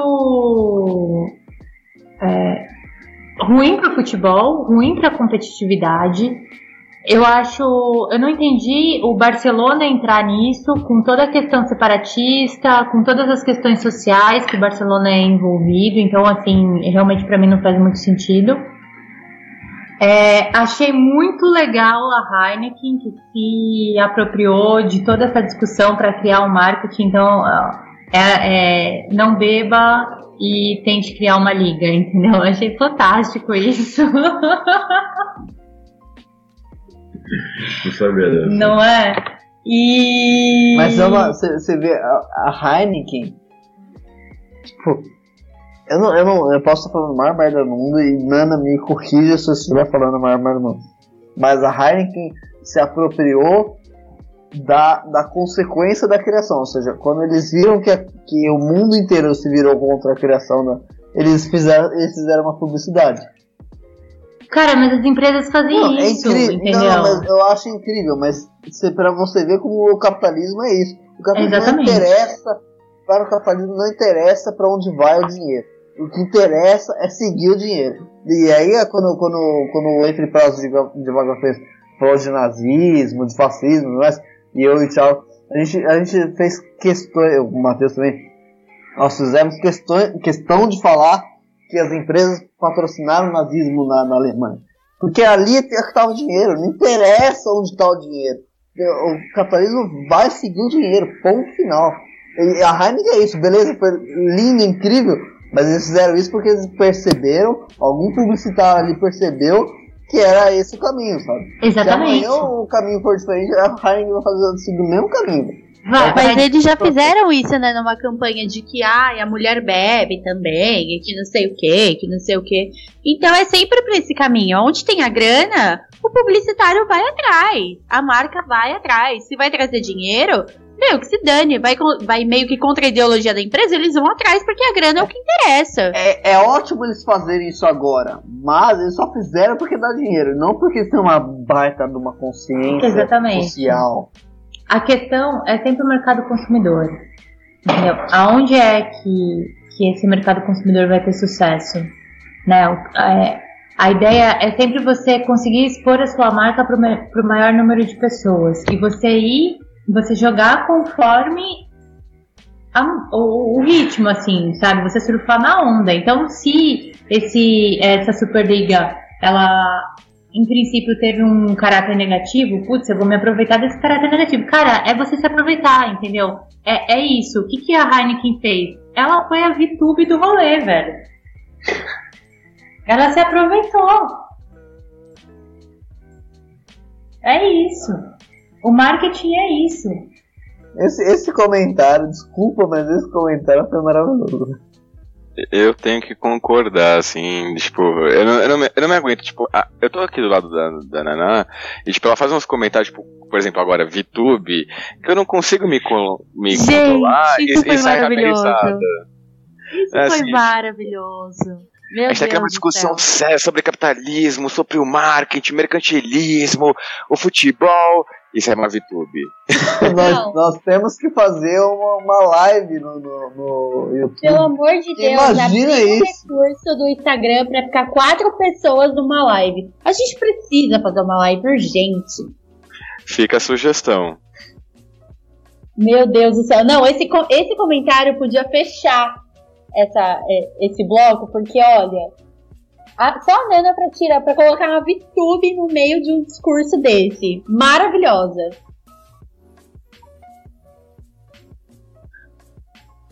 Gente, obrigada, mas acho que é porque eu sou de gêmeos, então eu vou vendo conexões que não existem, mas existem no final, entendeu? Meu Deus, maravilhosa. Geminiana. Geminiana junto comigo. Bom, posso trazer de novo a conversa aqui pra Superliga ou a gente pode continuar no BBB? Não posso trazer. Ah, Bom, então já que eu estou permitido, eu só queria comentar algumas questões assim, ainda que eu vi muito forte sobre a questão da Superliga. É, principalmente, por exemplo, a Naná puxou agora justamente um exemplo que eu dei no último episódio que a gente conversou, até mesmo sobre o Barcelona, sobre aquela questão do separatismo, e no qual fiz uma crítica é, forte e confesso que pessoal sobre o Barcelona, que o Barcelona deixou de ter esse caráter de comunidade, onde ele representa a província, para se tornar justamente um time marqueteiro, que, que vê o mercado, que não vê a torcida. É, já é uma coisa que eu vejo que vem acontecendo nos últimos 15 anos no Inter do Barcelona. Eles deixaram realmente se preocupar com uma relação exclusivamente da comunidade e viram o potencial econômico que eles podiam alcançar e se focaram naquilo e no qual, assim, é, isso já está puxando para uma outra crítica que eu tenho. É, uma das questões da Superliga que eles colocaram é que esses times fundadores, os 12 no caso, eles não seriam rebaixados, eles não seriam é, excluídos, eles seriam eternos. Ou seja, faça chuva ou faça sol. Se está jogando bem, está jogando mal, eles estão lá. Assim, qual é a graça de assistir um time de futebol que por exemplo, como. E, e me desculpe é, para quem estiver escutando e gosta de futebol italiano, mas eu não vejo o futebol italiano numa alta performance há um bom tempo, já faz mais de 10 anos. Então, é, aí fica a, a contracrítica, ah, mas na Champions League é, tem o time da República Tcheca, na Champions League tem o time, o Ajax, que também não importa mais. É, tudo bem, eu concordo. Só que isso vai justamente tirar uma graça do futebol, que é a famosa zebra. Sabe? Qual que seria a graça do futebol se não tivesse a zebra de 2002, 2003, que foi Olímpia e São Caetano? Que foi um momento, assim, acho que todo brasileiro que gostava de futebol naquele, naquele ano tava torcendo pro São Caetano.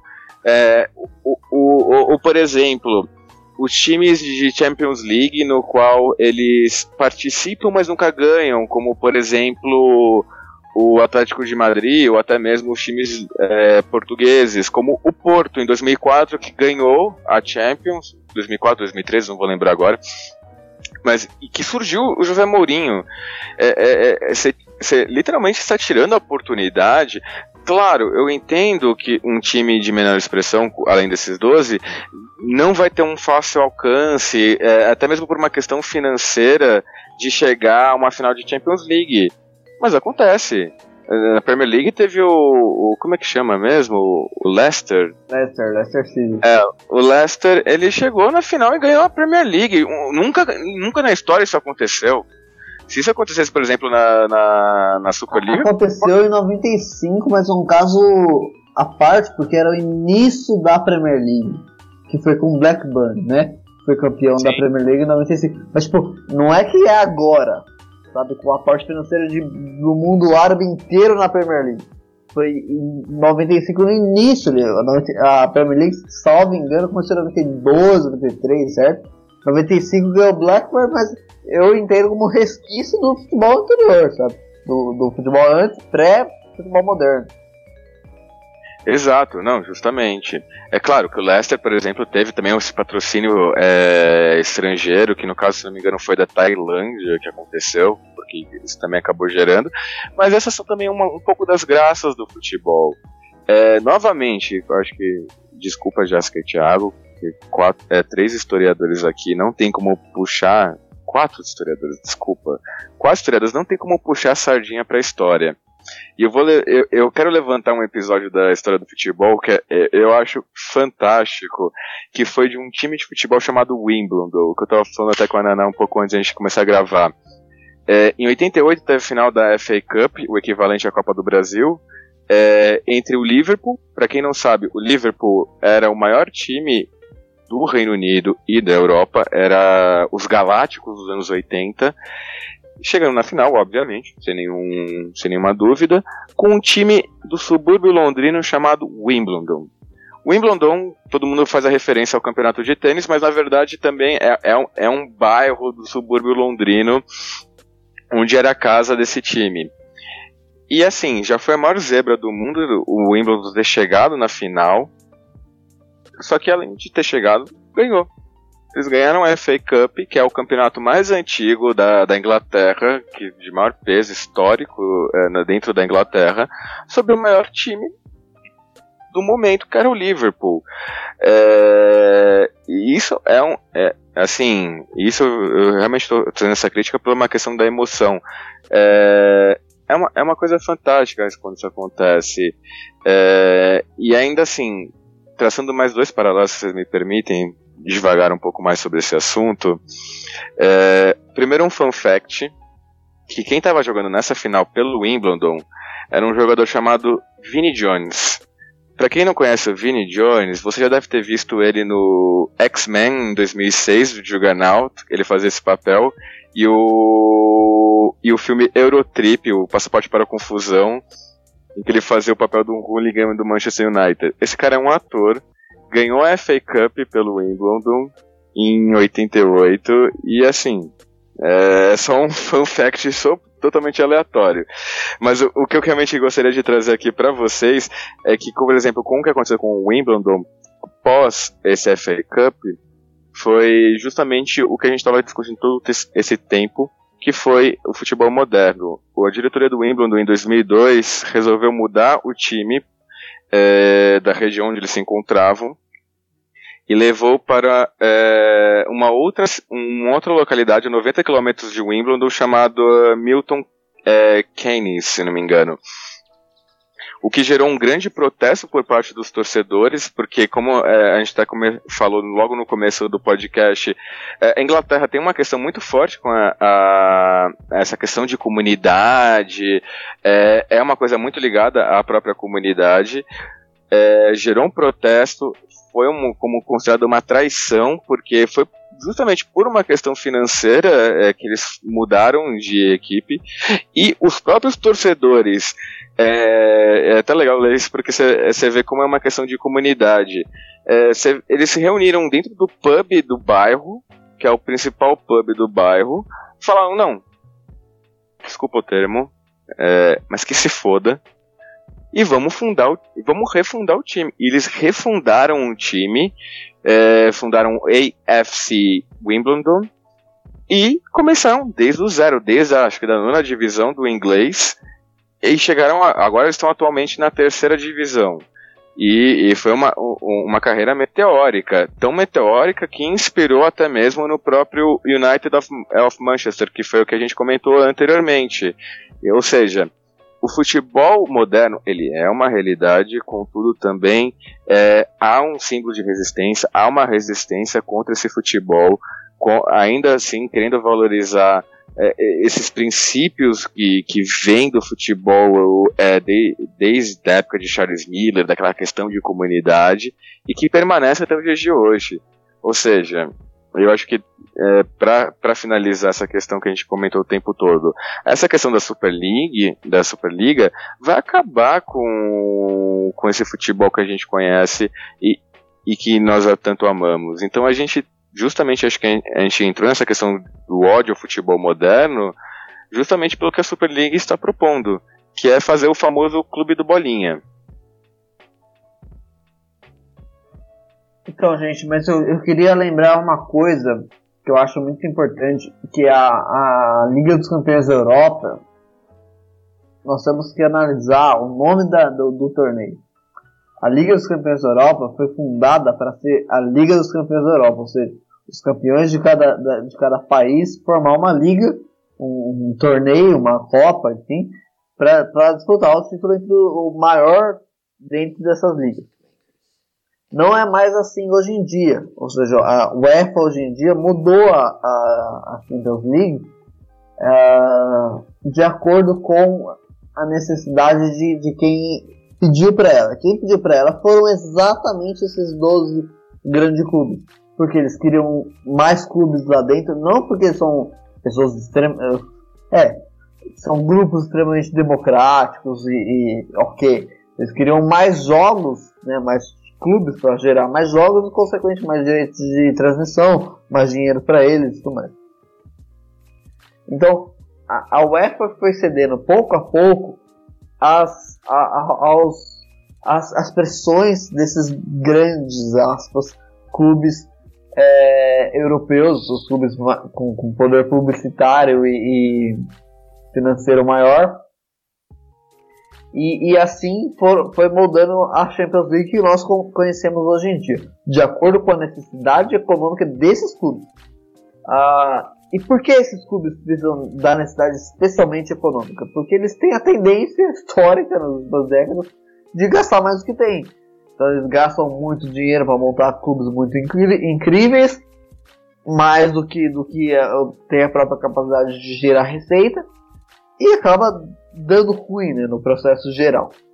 Uh, a Superliga passa um pouco em torno disso também, porque a Superliga tem o intuito de criar, uh, de, de, de, pagar esses 12, depois 15, mas inicialmente 12 grandes clubes europeus, uh, mais de 300 milhões de euros. É um dinheiro absurdo inicialmente para esses clubes. E como que esse investidor, que é o banco, vai é, receber esse dinheiro de volta?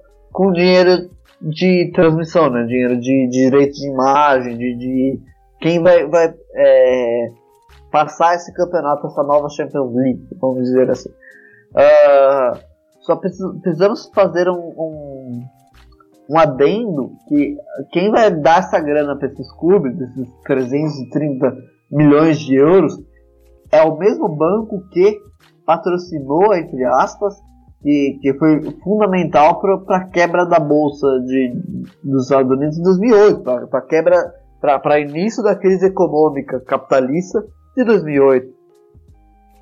É o mesmo grupo econômico, ou seja, deu ruim a nível internacional capitalista antes. O mesmo grupo que quer fazer isso agora é. Porque entende que, que vai ter retorno, obviamente.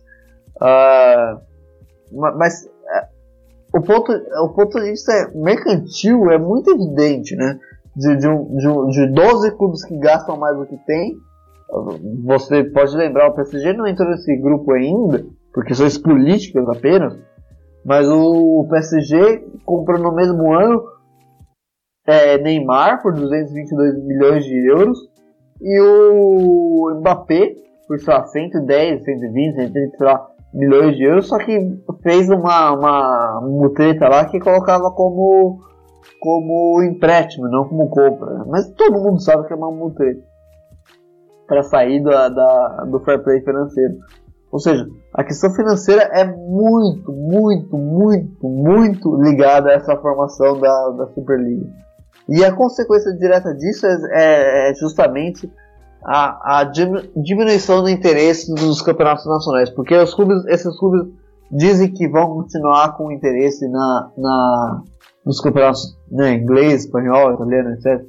Mas assim, essa nova Superliga coloca um número de datas muito maior do que a Champions League antes da reformação.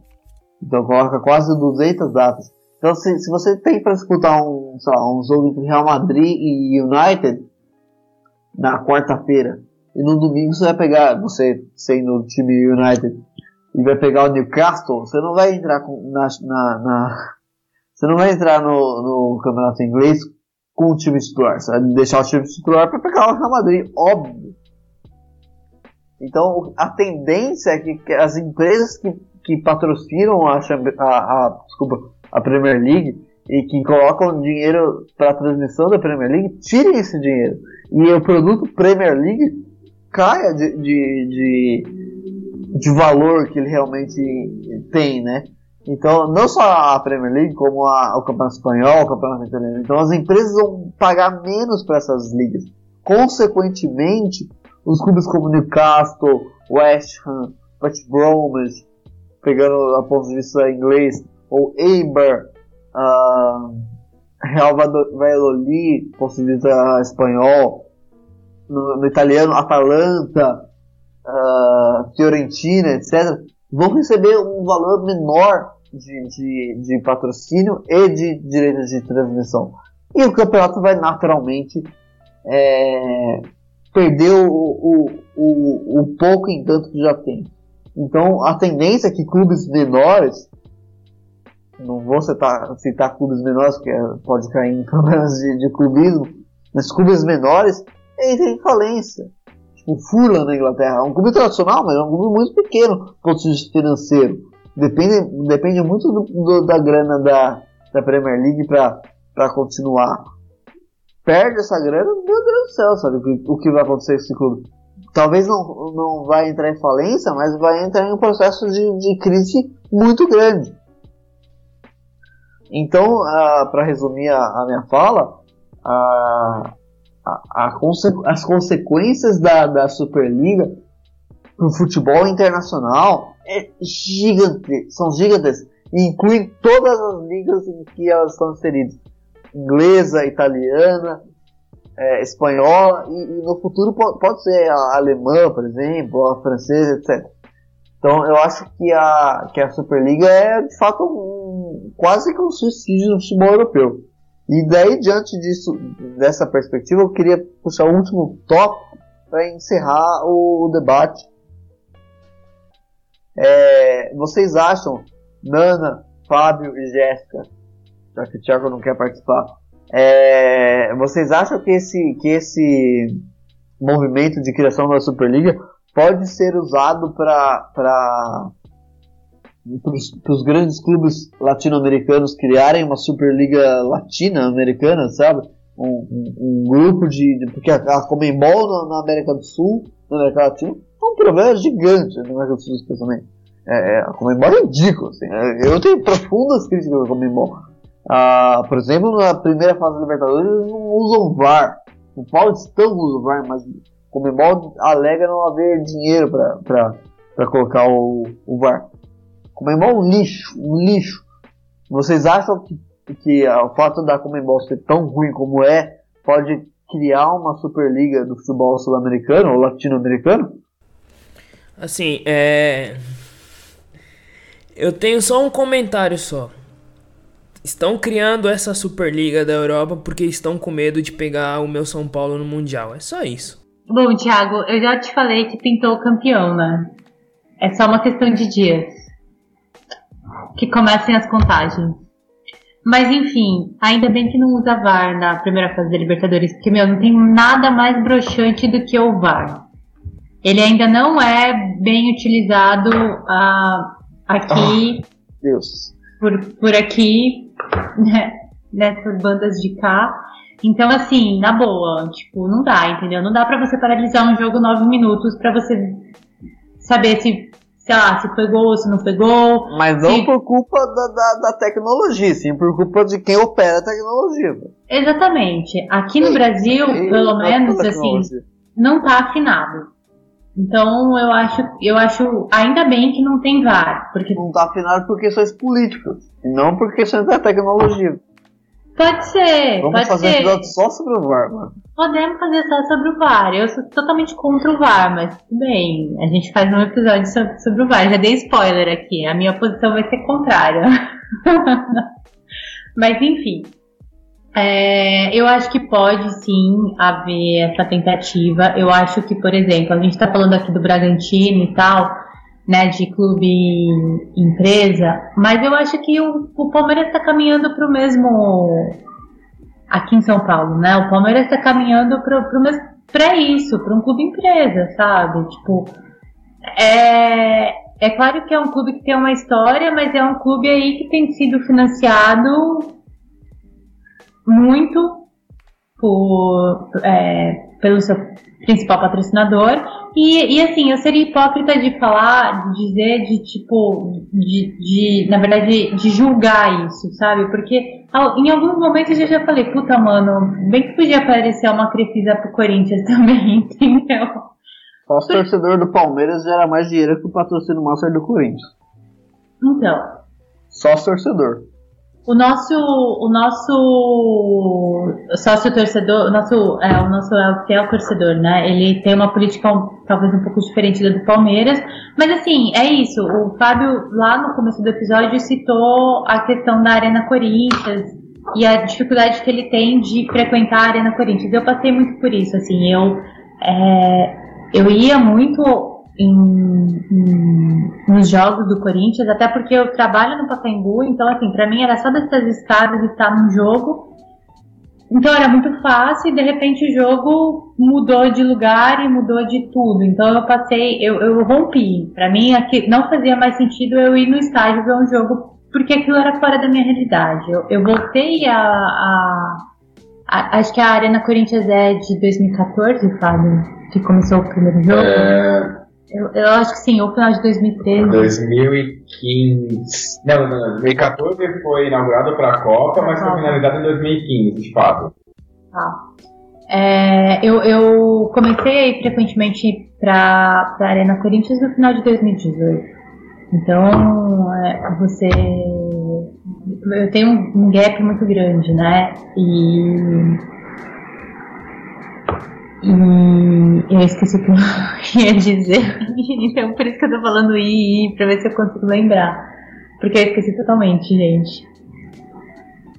É, eu perdi total a linha de raciocínio. a minha pergunta foi se, se diante disso que está acontecendo na Europa e como a Comembol e, e as federações, confederações latino-americanas são bem ruins, a, os clubes latino-americanos poderiam criar uma, uma Superliga, algo parecido? Então, é, eu acho que sim, que eles poderiam criar essa, essa Superliga. Eu acho que a gente está caminhando para o mesmo destino europeu, por causa, por exemplo, do Palmeiras. E, e eu acho que eu, enquanto corintiana, gostaria de ter um patrocínio como o, a Crefisa no Corinthians também, porque porque é isso, entendeu? Porque, porque para fazer as coisas você precisa de dinheiro, porque o futebol você. Pro futebol você precisa de dinheiro, porque você precisa. O que, o que move o futebol atualmente é a grana. Então, quanto mais rico é um clube, mais coisas você consegue. É, eu não acho que isso tem um grande futuro. Eu, eu ouso dizer, inclusive, que o futebol caminha para o seu fim porque não há, na minha opinião, assim, na minha humilde opinião, na verdade, viu, gente? Eu acho que não há capitalismo no mundo que sustente a ostentação que é o futebol. E isso é uma divagação da minha própria pessoa, assim. Sustente o sentimento, eu acho. Eu acho que, é, que ultrapassou o sentimento, Danilo. Eu acho que pra gente é o sentimento, mas pro mundo aí fora é ainda o valor. O valor agregado, o valor que tem, o valor de um jogador, o passe, a luva, é, a Mas o direito de imagem e tudo mais, sabe? Eu, eu acho que o modelo econômico de clube-empresa não dá certo na América Latina. Como um todo. Pode dar certo por 10 anos no Brasil, mas no geral não dá certo na América Latina. Por isso que eu acho que o futebol Então, mas, mas o que vai sobreviver quando passar isso é o meu sentimento, o sentimento do Fábio, o sentimento da Nana, o sentimento da Jéssica. Thiago não, mas o sentimento dessa galera que, que enxerga o futebol para além de- dessas questões financeiras. Isso é, é quase. vai- Desculpa, Thiago. Isso vai, vai fazer com que o, que o, o futebol volte 200 casas. Mas entende? o futebol vai continuar vivo, não vai morrer o futebol. Mas, na minha, novamente, a minha é uma coisa que a gente está debatendo, uma coisa ideal, né? Uma coisa que não, não, não tá nem perto de acontecer. Espero. É, eu acho que, que o nosso sentimento mantém o futebol vivo, por mais em coma que ele esteja. Por mais que só tenha meia dúzia de, sabe, que, que, que o Corinthians, o Palmeiras, o São Paulo, o Santos, o Flamengo, enfim, é, virem, virem Juventus da Moca, sabe? Clubes que, que tem uma tradição do caralho, mas são clubes hoje em dia muito pequenos. Mas não interessa, tá, existe, tá lá, tá jogando, mas, e tem torcida e tudo mais. Morrer não morre, mas vai, vai, pode ser que, não acho que chegue aí, mas se chegar, vai, ver, vai haver um período de, de UTI, assim, sabe? Mas você não acha que isso, esse sentimento é para nossa geração? Será que as gerações mais novas, e eu não tô falando da geração mais nova que a gente, tipo, a geração de 20 anos, que tá fazendo 20 anos hoje, 25 anos hoje, mas eu tô falando da geração que tá com, com 5 anos hoje, com 10 anos hoje, será que eles terão esse sentimento? Ou será que eles já vão crescer nesse universo de Champions League e de Barcelona e de Trapper do Manchester e tal, e não sei o Eu que, acho e que terão, porque o Fábio, eu, o indivíduo que mora na Moca, tem um carinho forte pela, pela, pela, pelo Juventus, mesmo inserido desse, desse, desse momento. Eu acho que, que eu acho realmente, pode ser uma visão extremamente romântica da minha parte, mas eu acho que realmente o sentimento prevalece ao, ao financeiro, mesmo que seja para meia dúzia. Eu lembro de um, de um- jogo da Portuguesa que tinha um torcedor no estádio. E tinha um torcedor da Portuguesa, um, que viu, sei lá, a Portuguesa tomar no cu de 200 a 0, não interessa. Tinha um cara, e esse cara é o que mantém o futebol vivo, na minha opinião. Eu quero muito pensar assim. Porque, porque eu gosto muito. É, gosto muito do Corinthians, sou muito apaixonada pelo Corinthians. Mesmo que a gente refunde o. Corinthians, refunde o Palmeiras, refunde o São, o São Paulo, foda que, que, nós, que, que, que, que haja a refundação do Corinthians, do Palmeiras, e que a torcida do, do Palmeiras participe da refundação do Corinthians e vice-versa. Eu acho que, que essa galera mantém o futebol vivo. Apesar do dinheiro. Eu espero que você esteja certo. Posso falar, gente? Pode, pode, Fábio, Não, pode falar. favor. Não, Jéssica. você é convidado, você tem a palavra aqui. Poxa, que isso. É, é- é de uma, é de uma educação e elegância esse, esse podcast, assim, que se alguém podia dar uma aula ali pra, no Planalto, sabe? Pra uma certa pessoa. Não, não querendo misturar política com futebol, sabe? Porque, entre aspas, não tem nada a ver. Não, olha que meu último, o meu último post no blog foi justamente sobre isso. São coisas que se complementam. Justamente. Eu não queria falar que eu tava sendo sarcástico, mas, bom, já sendo. É, assim, é, eu queria só puxar algumas coisas que o, o Danilo e a Naná discutiram agora. É, o futebol empresa não é uma coisa nova. Assim, o clube empresa, melhor dizendo, não é uma coisa nova. É, é uma coisa que começou, por sinal, no Brasil. É um fun fact, assim. Eu não vou falar qual foi o primeiro time, porque eu só vou falar se tiver um podcast só sobre esse episódio. Aí eu falo, porque eu tenho detalhes e informações sigilosas sobre esse assunto. Mas assim, falando, voltando sobre esse assunto, sobre a questão mesmo própria do uh, se poderia acontecer aqui na América do Sul, eu acho que sim, já aconteceu, já tentaram fazer na verdade. O Boca Juniors encabeçou isso em 90, em perdão, em 2016. Só que não pegando por questões econômicas e políticas, mas assim, aconteceu na Europa, lembrando aquela questão que eu falei, as duas principais escolas de futebol é Europa e América do Sul, pode acontecer também sim na América do Sul. Isso sem sombra de dúvidas. É, eu, não, eu, eu, não ficaria surpreso se o Flamengo, o Boca Juniors, o River Plate, o Penharol e não sei, o, algum time mais da Colômbia, alguma coisa do gênero, fizesse um uma Superliga aqui na América do Sul. Eu acho que é até uma questão de tempo, sinceramente, para que isso come... esse assunto chegue aqui na América do Sul. Então, é, é, é, é capaz, sim. Só que é, eu acho que a América do Sul tem uma formação diferente de um dessa ideia de clube, de time, de torcida de futebol muito diferente do que acontece na Europa. Esse assunto vai chegar, mas ele vai chegar acho, de, uma, de uma maneira diferente, não igual o que aconteceu agora na Europa é, mas ao, ao, molde propriamente dito sul-americano. É, só para encerrar, assim, né, o Thiago, antes que o Thiago me mate, é, eu concordo com o Fábio, concordo com a Ana, eu acho que, que vai rolar isso no, no, na América do Sul em breve. Em breve, assim, né? Nós somos historiadores, então em breve você coloca 10 anos aí. Em breve do ponto de vista histórico. Não do ponto de vista, tipo, sei lá, publicitário, que é um mês. Mas do ponto de vista histórico, vai acontecer em breve. Mas, é, uma, uma questão assim que eu queria salientar antes de encerrar a minha fala e, e, e encaminhar para o fim do episódio, é que assim como eu fiz questão de trazer a, a questão do futebol moderno para mostrar que a UEFA e a FIFA são vilãs também, não é que a, que a Superliga é uma vilã e a UEFA é um anjo. A UEFA é um lixo também. O futebol moderno é uma merda. Então, tipo, é uma, é, a Superliga é a merda da merda, mas, mas o futebol moderno também é horrível.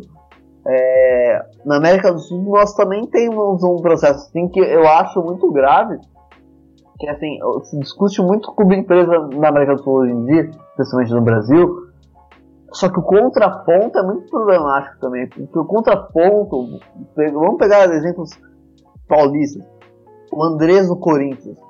Trouxe um monte de título legal, beleza, parabéns. Mas olha a dívida do Corinthians hoje em dia. Olha o que o Andrés trouxe de, de problema pro Corinthians, que vai demorar muito para resolver. E se, se, o Corinthians não tomar cuidado, cai pra segunda divisão de novo. Se, se não, não, tomar cuidado com essa dívida e tudo mais. Se, se, entrar nessa onda de trazer jogador sem, sem ter dinheiro pra pagar, vai cair de novo. E não é porque eu odeio o Corinthians, não é, não é porque é meu rival. Vai acontecer isso por questões econômicas. Vai acontecer isso. Mineiro a mesma coisa, São Paulo a mesma coisa, Palmeiras, porque ele fez a mesma coisa, etc, etc, etc. Então, tipo, a, o Só modelo de...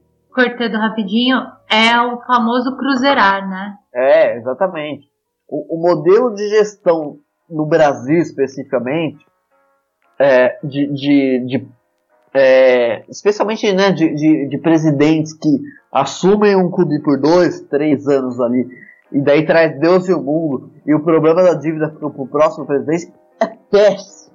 Isso faz com, com que clube grande conquiste, conquiste título brasileiro, argentino, é, Libertadores, Sul-Americano, whatever, conquiste esses títulos e depois, meu Deus, sabe, rebaixamento é ali. O, o, time do Corinthians de 2021 que a gente tá vendo hoje em dia é consequência disso. O Corinthians teve uma década do caralho de 2010 2020, muito boa. Monte de. Mas olha o time agora, olha a dívida agora. Então, eu acho que é, esse modelo de essa gestão né, de, de presidentes responsáveis que fazem a dívida explodir fazem com que clubes, os clubes de empresas no Brasil sejam muito. É, muito. É, é o encanto do capitalismo ali, sabe? Porque, tipo, o que tem hoje em dia não é bom.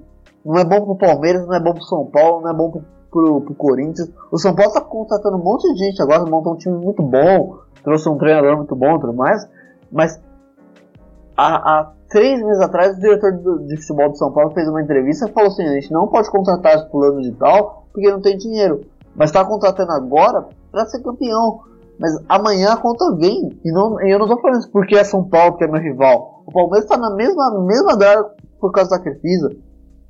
Uma hora a conta vai chegar. O Corinthians está nessa. O Santos, meu Deus, olha o Santos. Ah, o Atlético Mineiro, um monte de time está nisso. São pouquíssimos clubes que, brasileiros que tem uma organização financeira legal, sabe? Pouquíssimos. Porque o Palmeiras está se esforçando muito para segurar na, na base ali, para não estourar a dívida, sabe? Então, a, a, a, organização do futebol, Bahia, Bahia é um exemplo bom, mas é um, é um, o Bahia é um exemplo bom, o Thiago me lembrou agora, mas é diferente também. Porque o Bahia não tem uma projeção nacional que o Corinthians tem. O Bahia não, não tem a projeção nacional que o São Paulo tem, que o Flamengo tem. Então, tipo, o Bahia, beleza, tá fazendo uma gestão legal, mas no último ano passou por, por quase rebaixamento, a torcida ficou puta também que devia ter trazido fulano de tal, ciclano de tal, tudo mais. E daí o presidente renunciou, e tem essa bagunça política ainda, mesmo no Bahia, que é um clube, na minha opinião, muito bem estruturado. Ceará, um clube bem estruturado também, mas são realidades diferentes.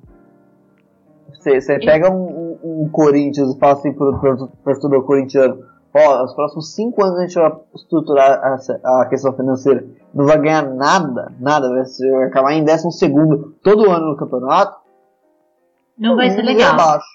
Sim, bem abaixo. Mas assim, o que, o que, enquanto torcedora corintiana e uma pessoa que acompanha futebol e tal, na minha opinião, a questão do Corinthians é o estádio. E, e para mim, é o estádio que move todo o futebol moderno, porque para você estar inserido nesse futebol moderno, você precisa ter uma arena padrão FIFA. E aí foi onde você precisou construir, exatamente. E aí foi onde você precisou construir um estádio com um, com mármore, com com TV. TV no banheiro, com, Mas não com coisas desnecessárias, entendeu? Não, não, não precisou. O São Paulo, o São Paulo não, não, tem isso e não construiu isso, então é endividado igual. Exatamente. Então, não precisou, mas na cabeça do corintiano e na cabeça do, da gestão do, de, é, que deu aval para a construção de, de Itaquera, precisava. E assim, é, existem corintianos, muitos corintianos que pensam como eu penso, mas também existem muito, muitos corintianos que pensam que o Corinthians hum, precisa, o corintiano precisa de tudo aquilo, precisa daquele luxo todo. Sim, mas precisa da minha, sustentação. A, a, minha fala final é justamente nesse ponto, que, que o, o, o, o modelo atual que nós temos no Brasil não posso falar de América do Sul porque eu não tenho o, o, conhecimento real de Argentina, de Uruguai, de Chile. No Brasil, não tá bom. Mesmo que não, não é clube empresa, os clubes são todos, todos, mesmo Flamengo, Palmeiras, que são clubes que estão nos últimos anos ganhando bastante coisa, são todos endividados. Todos. E os que não estão endividados estão se endividando para ganhar coisa. Então, tipo, o modelo atual que não passa por clube empresa tá uma merda. Então, é, eu, eu gostaria de salientar isso, porque é a mesma coisa que tem na, no debate na Europa hoje em dia. Não é que a Superliga é o capeta e, e, a, e a UEFA é o, o herói, é o anjo. Não, a Superliga é o capeta, entre aspas, e, e, e, a, e a UEFA é uma merda um pouquinho melhor só. Assim como nós aqui passamos por um processo assim. Tipo, o nosso modelo é muito ruim muito ruim, não se sustenta. Por isso que abre brecha para a opinião da Nana, para a opinião da Jéssica, para a opinião da, do Fábio, para minha opinião, de que muito em breve, nos últimos, nos, próximos 5 ou 10 anos, vai acontecer um processo parecido com o que aconteceu na Europa, de, de, de os principais clubes latino-americanos que quererem montar um clube do bolinho ali, e só eles participem. Porque o modelo atual é, gera dívidas. E essa galera vai querer dinheiro, óbvio.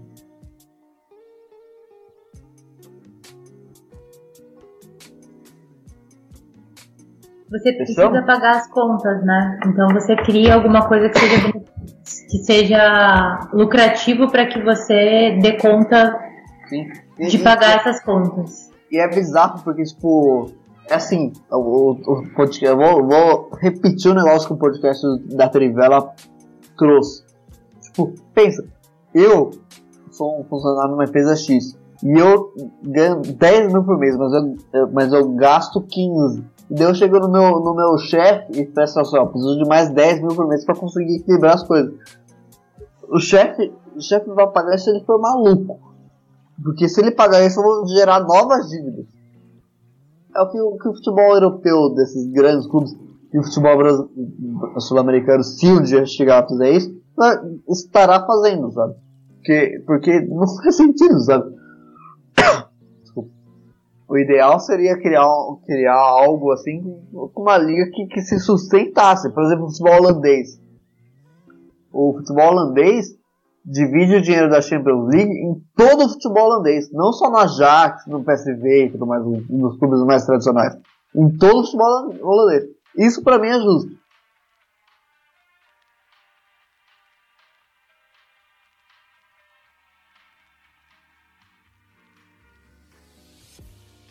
Olha, que eu me lembro, a Jéssica ia falar depois de mim há muito tempo, mas. Não sei Não, se quer falar. agora, agora eu já perdi totalmente o meu raciocínio, mas tudo bem. Se quiser finalizar, tá ok. Bora.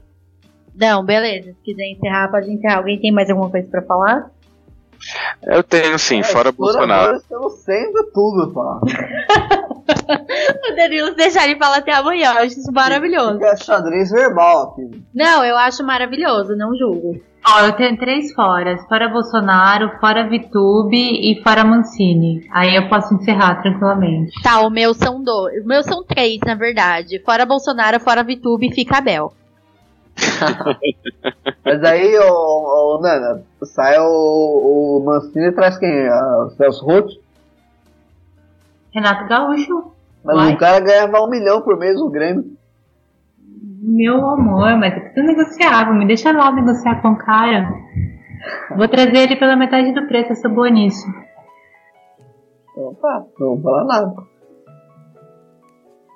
Beleza, então. Se alguém não quiser falar mais nada, vamos encerrar. Posso encerrar, Thiago? Eu acho que seria legal deixar o Thiago encerrar pra. Pô, ele não falou nada pro episódio inteiro, coitado. Verdade, Thiago. Dê sua consideração final aí pra gente poder Ele é São. Paulino, gente. Pelo amor de Deus. Não deixar o São Paulino falar. Ah, ele vai falar de mundial. Gente, ele tá emocionado. Deixa É, ele curtir as vitórias. né?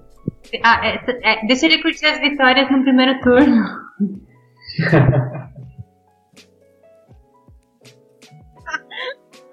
Deus, eu amo a Nana.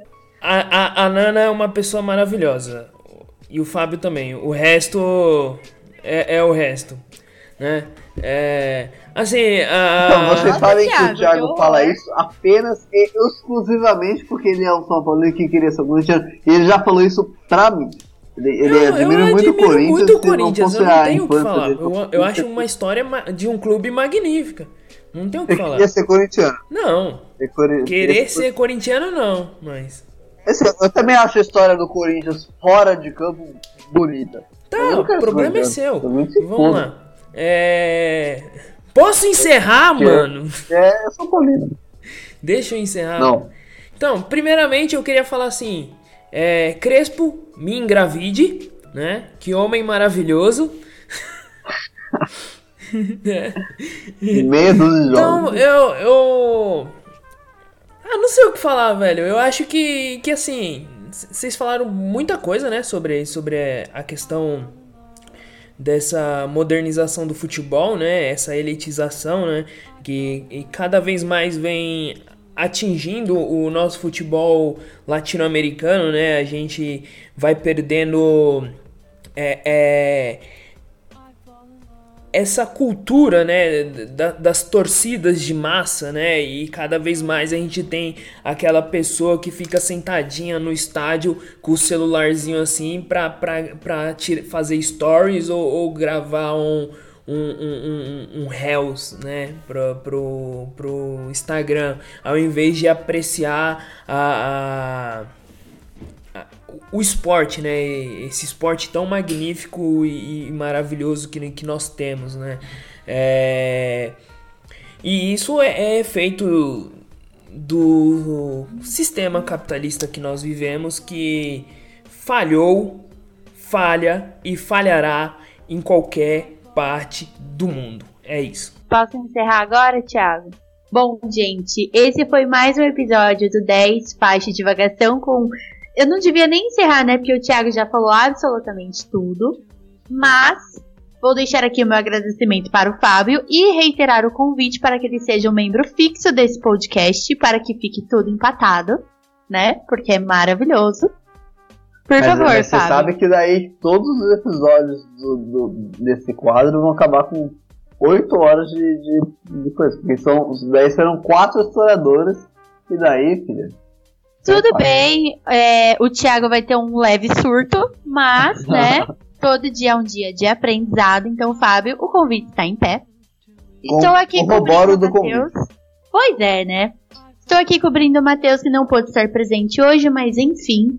O episódio foi maravilhoso. Fábio, se você quiser falar alguma coisa, o microfone é todo seu. É, bom, obrigado, Jéssica. Muito obrigado, Danilo, Naná, Thiago, por todos, pelo convite mais uma vez de participar. Claro que eu quero participar sempre com vocês.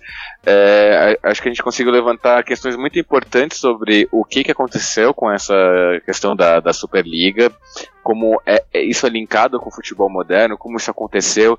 Eu acho que foi muito esclarecedor nesse sentido. Então, assim, é, eu acho que eu posso agradecer mesmo por essa conversa incrível.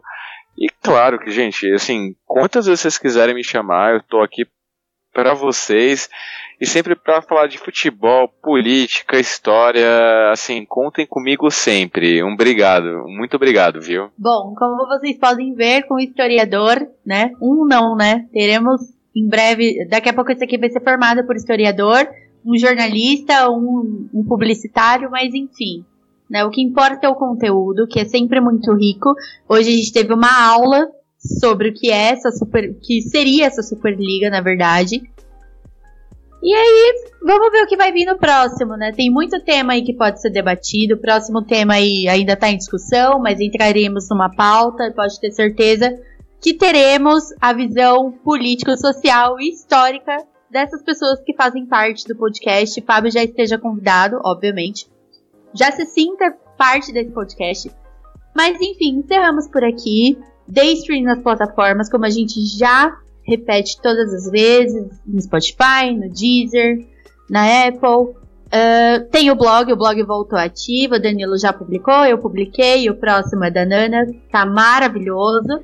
E é isso, gente. Até o próximo episódio. Espero que o Matheus esteja presente. E é isso, eu vou deixar o pessoal se despedir agora. Isso aí, galera. Um beijo, muito obrigada por tudo, por assistir, por, quer dizer, na verdade, por ouvir. e lembrando do Fora Vitube, Fora Bolsonaro e Fora Mancini. Então você viu que fora VTube e fora Bolsonaro ficou mesmo, mesmo, mesma prateleira. né? Tchau pessoal, é nóis. Gostei muito do, do episódio de hoje. Fabião, sempre agora, hein? Fechou. Bom, pessoal, valeu por hoje, valeu pela conversa, sempre, com- como sempre, muito, pro- muito produtivo. Fora Mancini, fora Bolsonaro e ódio eterno ao futebol moderno. É isso, gente. Muito obrigada pelo episódio de hoje. E é isso. Estamos aí. Não esqueçam de dar play nas principais plataformas e semana que vem estaremos de volta.